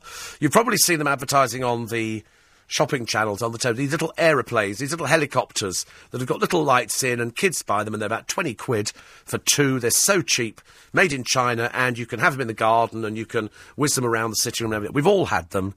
They're okay. The, the charge lasts about three minutes, so they're not so great. Well, for $700 in America, you can buy a drone. And this is a very similar self flying object with four motors on it. Unfortunately, the difference is now they can get them up higher than ever before. There was an aircraft coming into land, and 1,500 feet up, a drone appears. Now, the danger with this is that they can get sucked into the jet engines. If they do, this plane would go down like a sack of potatoes. And so they had a clip on the television this morning of a pilot saying these dro- they've got to be banned. They've got to be banned because people can now send them up higher than the Empire State Building. Just on a little remote control because it's got four engines on it and you can put a camera underneath it and everything else. But because planes are coming in fairly low nowadays, the danger is that uh, there is an accident just waiting to happen. You see them on sale, but not over here. I've seen the little helicopters and uh, all the other things, but the drones you can buy in America, about $700, but they go so much higher, as high as aircraft. And this aircraft pilot is going, there's a drone up here with me. It's literally alongside the aircraft. He could see it quite clearly. So you have to be very, very careful. So my advice uh, to Russell Crowe is stop drinking late at night, okay, going out there and wanting to take a picture of fruit bats, dear. You know, nobody bought that idea at all, apart from you. And by the way, don't ever sing again, okay? Just like I mentioned that now. Don't sing, don't take pictures of fruit bats, and we'll all be very happy. It's nice to have your company this Thursday morning. You're tuned to LBC 97.3. You're very welcome. It's Steve Allen's Early Breakfast. Nick and the team with you at 7. Susan Bookbinder at 6.30. But we have the news at 6 with Sam Pittis next. Worrying about uh, all those poor people with NatWest trying to get money out of bank accounts. It's this overnight banking. I mean, you know, wherever you've got computers, as you all know, you're going to get problems. And uh, I was just chatting with Sam Pittis about, you know, banks that were with us. Said, I'm with Royal Bank of Scotland. And uh, I said, but I've been with them for years. Because I was with Williams and Glyn's, and then Williams and Glyn's turned into Royal Bank of Scotland. The moment I thought, and it was only due to your help out there, because I didn't know about it, uh, the moment it was going to go to Santander, I said, I don't want to go to Santander. I don't want to go to a Spanish building society, thank you very much indeed. And I'd been in there and had a look around, and I definitely didn't want to go. So uh, somebody had said, I'd mentioned it on air, saying, I don't want to go, and somebody said, oh, quick, if you write to the Royal Bank of Scotland, they will transfer your account to Edinburgh. So you don't have to leave them, because I don't want to leave them. I'm quite happy. My investments are with them. I don't want to go to Santander. I was quite adamant about it. So I go into a branch, they give me a piece of paper, and I fill in the piece of paper and give it back to them, and then I get a letter from them. And because the Santander deal fell through, uh, nothing went any further. But I'm all ready to move to Scotland, let me tell you. I've no, it doesn't matter where your branch is. Unless you're one of those people who likes to go in there and see people. I don't. I can do everything online. I can get my money out of a cash point. Well, you can, I mean, I can take out of, uh, out of NatWest because it's the same group as well. But for those people trying to get money out or do transfers, it must be a nightmare. You go there and all of a sudden the system has collapsed. You, you trust people in this day and age. You know, they've got experts. If ever the LBC system goes down, which it does do occasionally if it gets overloaded, we try and clear it as quick as possible. And we've got a support group within, within the building here, but there's also people externally who can try and sort things out. But if you're dealing with thousands and thousands, millions probably of bank accounts, and people worrying, say, listen, I can't, I've, I've got to get some money out for the weekend, you need to sort it out. And people going into the branches and the branches going, oh, don't know what to do at the moment. It's a big problem, isn't it? Big problem. Talking about milkmen, David uh, over there in Orlando said during World War II, my mother was a milk lady. I have a picture of her with her horse and cart. The horse's name was Charlie. Or as in the case of Ernie, it was Trigger because he drove the fastest milk cart in the West. So people did have, didn't they? If, if you had a little farm or something like that, you had a little, like a little dog cart, I believe. I've seen pictures with two milk churns on it, and people would go out there with their jug and they would, they would fill up, which I always thought was, uh, was quite a nice thing to do. It doesn't seem to happen anymore now, which I've always thought is the, is the, is the big shame that we de- that, that there isn't any more of that. Apart from Kevin the milkman, who's out there doing, you know, it for everybody and, and being a cheerful little soul. He's a cheerful little soul, actually. But uh, what else can you be? Uh, morning from Jeddah, says uh, Sean. Saudi Arabia. Enjoying the comments about the Welsh ladies and Harrods. I might even don the costume of the land of my father and venture out in it this morning. It'll make a, a pleasant change from the uh, abaya I always wear. I love. What's that? I don't know what an abaya is. What's an abaya? I don't know what that one is now, Sean. You'll have to tell me. She says, I, I love the programme and all the news of Twickenham. I went to school there many moons ago. Many, many moons ago. Yeah, we like Twickenham. We liked it. It's, it's, it's a little, it's a little sort of town, little villagey kind of thing, with a lot of charity shops, a lot of coffee shops, but uh, we like it. Uh, little Julian Feltham says, don't forget a fan Sandy in Minnesota. USA listens to you live every day. Good morning, Minnesota. I don't know, it's so big America, isn't it? It is so, so big. You can't, you couldn't ever sort of pretend that America was very, very small. Uh, Jonathan in Canary Wharf says, try honey and ginger tea from the Siwu Chinese supermarket. It's delicious. It sounds disgusting, actually. Honey and ginger. Where is the Woo? Is the Woo on the? It's not the Purley Way one, is it? Is that? There's a big Chinese supermarket on the road that leads up to Wembley. I know there's one up there, and there's another one, I'm sure, on Purley Way. Perhaps it's in Chinatown. Actually, probably if I go into Chinatown, I could probably get all sorts of strange things because there's a little place around the corner. I often wondered what it was, and it's a closed door, and there's nothing on it. But in the early hours of the morning, there's lots of pieces of paper appear, lots and lots stuck on the door, hundreds of them, and people come along and pick them off, and it's their prescriptions, people's prescriptions for Chinese herbal medicine. Because I'm quite sure if I went in there and I said, uh, I've got, they go, I know what to do for you. They put together this little mixture and they wrap it all in paper, and then you take it away and you make a uh, a herbal infusion, which sounds terribly exotic, doesn't it? A herbal infusion, a bit like Russell Crowe's brain, I should imagine. So he's uh, he's been jeered by his fans, but you know it's because when when everybody says, "Oh, it's a it's a UFO," people get, "No, it isn't. Don't be silly. We only call it a UFO because it's an unidentified flying object. We don't really know what it is." We have no idea.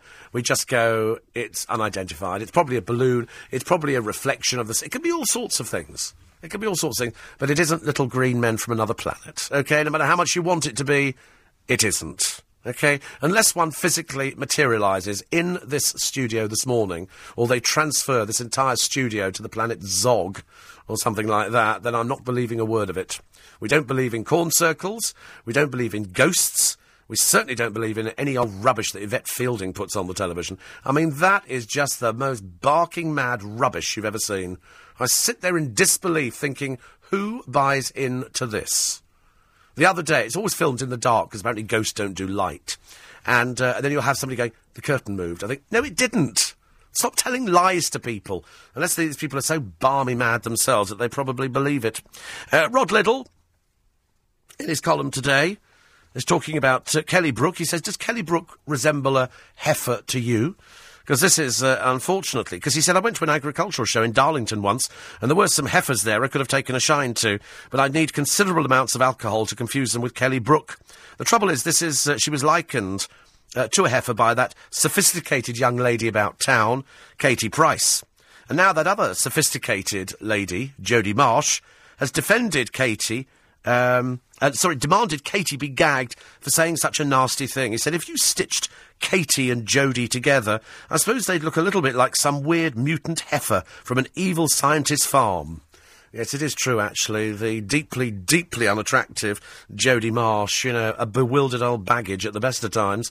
And unfortunately, poor old, um, poor old Katie Price, a woman whose career must be so far in the distance it isn't laughingly even called a career anymore.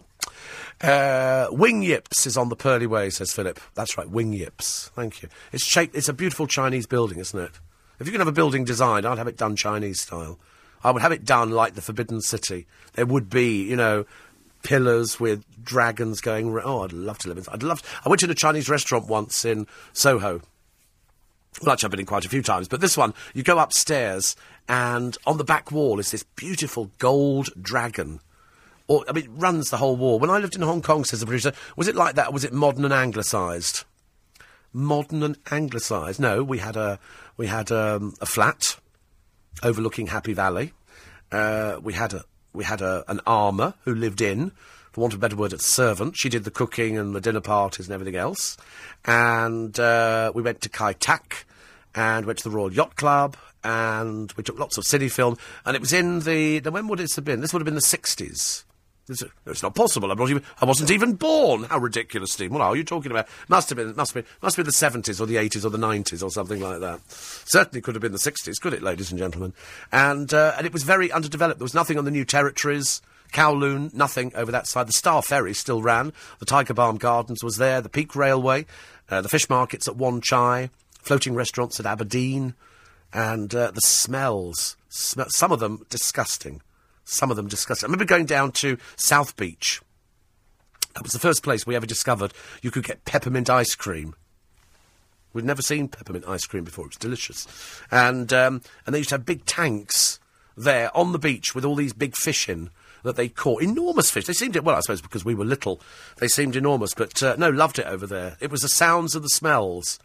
The sounds. I'd love to go back there, but I can't think of any reason why I'd want to go back, apart from to go through some of the little shops and uh, to buy beautiful paper lanterns and stuff like that, and the Chinese fireworks. I love anything Chinese. I love anything. If I could have learnt Cantonese years ago, I'd have done it. But uh, sadly, it was not to be. It's LBC 97.3. Thursday morning in uh, London town. It's Steve Allen's early breakfast show. Take a quick break. LBC 97. Ferrari after the news at 7 this morning after it's been announced that civil servants are to stage a strike on budget day. Nick will want to know, is it time to get tough on the public sector? Plus, of course, as Nick Clegg is in the studio to take your calls, Nick will be asking about Labour's immigration policy, Boris's new cycling plan for London and Cameron's plans for the economy. All of that and a full review of the papers with Nick Ferrari and the team after the news at 7. It's Camilla Tominey, Royal Editor of the Sunday Express, who is looking at the papers this morning. We've only got a few more minutes left. Uh, so there's a picture of Justin Bieber. Uh, people are saying, is he on the way out? Um, I do think he's he's fallen off, but as I pointed out more than two weeks ago, uh, some of the stories that we were seeing in the papers about Justin Bieber, it's almost as if he's sort of gone from being a little little popsicle pin-up to being, you know, oh, look, he's hard, he does drugs, he does this. And we've seen pictures and stories about Justin Bieber who's fallen off the wagon and him sticking two feet. And you think they're trying to butch him up.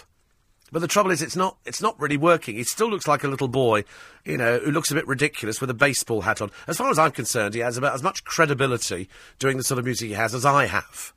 You know, I just don't. I just see him as a pretty little thing who's on stage and it's designed to sell records to girls who will stand there and scream and go, "Just yeah, love you" and all that kind of stuff. But at the end of the day, he's just a little boy surrounded by a lot of people, and it's a money-making machine. I mean, I, I think I've seen practically every pair of pants that he's got because he's either walking around town with his trousers halfway round his ankles, which is, you know, and his, and his shirt off, and you think there's no point in trying to toughen yourself up. It's not, he, you know, he isn't as rock and roll, for example, as Ronnie Wood. Ronnie Wood, and the, if I'm going to talk about this to Jo Wood when we have a chat today for In Conversation and her book, which talks about the drugs and the rock and roll lifestyle. I mean, you can't really, you don't see Justin Bieber as being rock and roll and sitting around smoking, you know, marijuana and things like that. You just see him as being a little girl's blouse, sitting there having his makeup applied to make him look pretty. That's all I see. Whereas I don't see that with the Rolling Stones or any of the other groups. So I wonder whether or not the rock and roll lifestyle of the groups has disappeared. You don't have that. You know, you can never imagine. You know, the Beatles went through their very druggy phase, and we got some really good albums out of it. In Justin Bieber's case, he just looks a bit silly. You know, I don't think it. I just said the other day, I don't think it was him being rude. I just thought when he turned up late at the O2, it's called unprofessional. You know, you turn up on time. People have stood there. His fans are very young. You don't expect. It was like when Robbie Williams toured with Take That. Robbie Williams was, uh, you know, either off with the Pixies on one of his things because he used four-letter words. And I don't think parents should have to put up with that if you take somebody to go and see Robbie Williams. Although Robbie Williams was very, uh, very um, non-committal on the Brit Awards. Very non-committal, which I thought was I thought was quite interesting.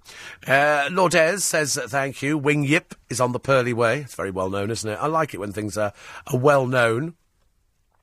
Uh, 848 Ian in Luton says a beggar said to me, Any change, mate? I said, Nope, still got my nice house and job. It's an old gag. I always say I'm going home to central heating, you know. Kind of makes people feel a lot better about life. I've said before, don't give to beggars on the street. They're sitting there. It's not like they're elderly people. They're not elderly. They're all young. They're perfectly capable of getting a job. Uh, 84850.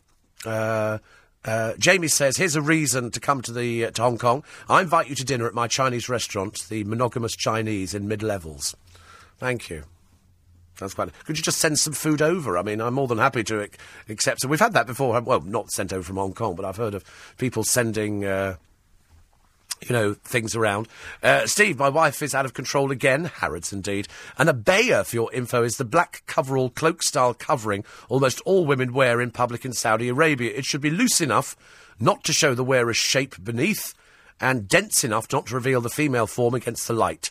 Most Western women say that once used uh, to the dress style, it is incredibly hard or very very good for hiding a multitude of sartorial and dietary sins.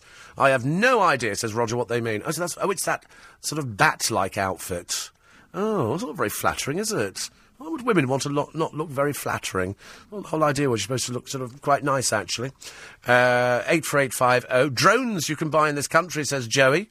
I saw several for sale uh, the other day. It's uh, you've got to be very careful. It says aeroplanes don't fall out of the sky if they lose an engine, as it's the wings which provide the lift. Well, the trouble is we've had cases of uh, of birds being drawn into the jet engines, and these drones could cause serious trouble. Actually, uh, eight four eight five zero. Steve at lbc.co.uk. Uh, Kevin says, I always say, why be miserable at work? I can save that up and be extra miserable at home with the poor, long suffering fiance and stepdaughters. Ha ha. It is true. Uh, if you watch some interesting TV instead of the rubbish, you'd get so much more satisfaction, says M. Yeah, but who's interesting in that? Nobody's interested in hearing you, you're talking about interesting television. Only want to talk about the rubbish. Gemma Collins is up apparently this morning. She tweeted she's up. How sad and lonely do you have to be to actually tweet that you're actually got out of bed? Busy day ahead. I know. Stuffing food in your mouth, I should imagine. It's, uh, you know, so she's told people she's up. Busy day ahead.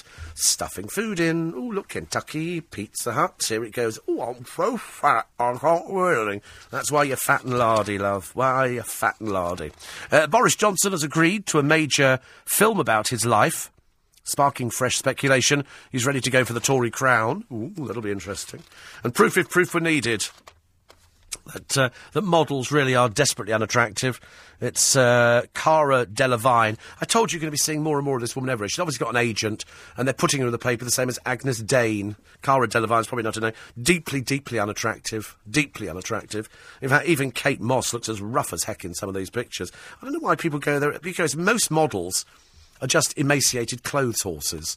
They just walk up and down in a silly way and then you go, oh, that's nice, isn't it? And then we're supposed to be interested in what they talk about. Not me, I'm afraid. I can't wait, cannot wait to actually go to the V&A to see the David Bowie exhibition. Very much looking forward. Do you remember the Batman guy who we saw the other day? He took his friend in to the police station, and that was uh, Stan Warby. It turns out he's a lag. He's been in prison five times already. He got three years for burglary. He's stolen cars, driven whilst banned, and driven without insurance.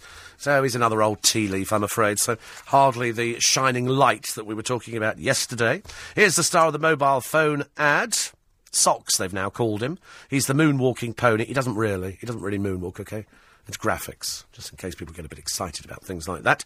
And uh, the woman who owns him says, Nobody will eat my moonwalking pony. I always can't help feeling sometimes you should really not say anything at all. Uh, Kelly Brook, stepping out yesterday. Very cold, but still no coat. But there again, I suppose as she is the heifer of the moment, there's enough on her to keep her warm for ages and ages. A lot of the papers running with the stars are out for Richard Briers' funeral. Bidding farewell. I love the way they say bidding farewell to him. Like, you know, you could wave or something like that, and he would see you. He wouldn't, I'm afraid. He wouldn't. So uh, they were all there. Brian Murphy, lovely Brian. Emma Thompson, wearing God knows what Emma was wearing yesterday. Uh, also, Peter Bowles, looks very good. Penelope Keith, uh, Frank Finlay, Prunella Scales, and Bernard Cribbins. All friends and people who admired him. But that's the picture on a lot of the papers this morning uh, of uh, Felicity Kendal. There were always these rumours that they didn't get on, but as I said before, I should imagine if you went through every single person on television and said, Did you get on with the person you worked with for years and years and years? The answer would be not after the first two.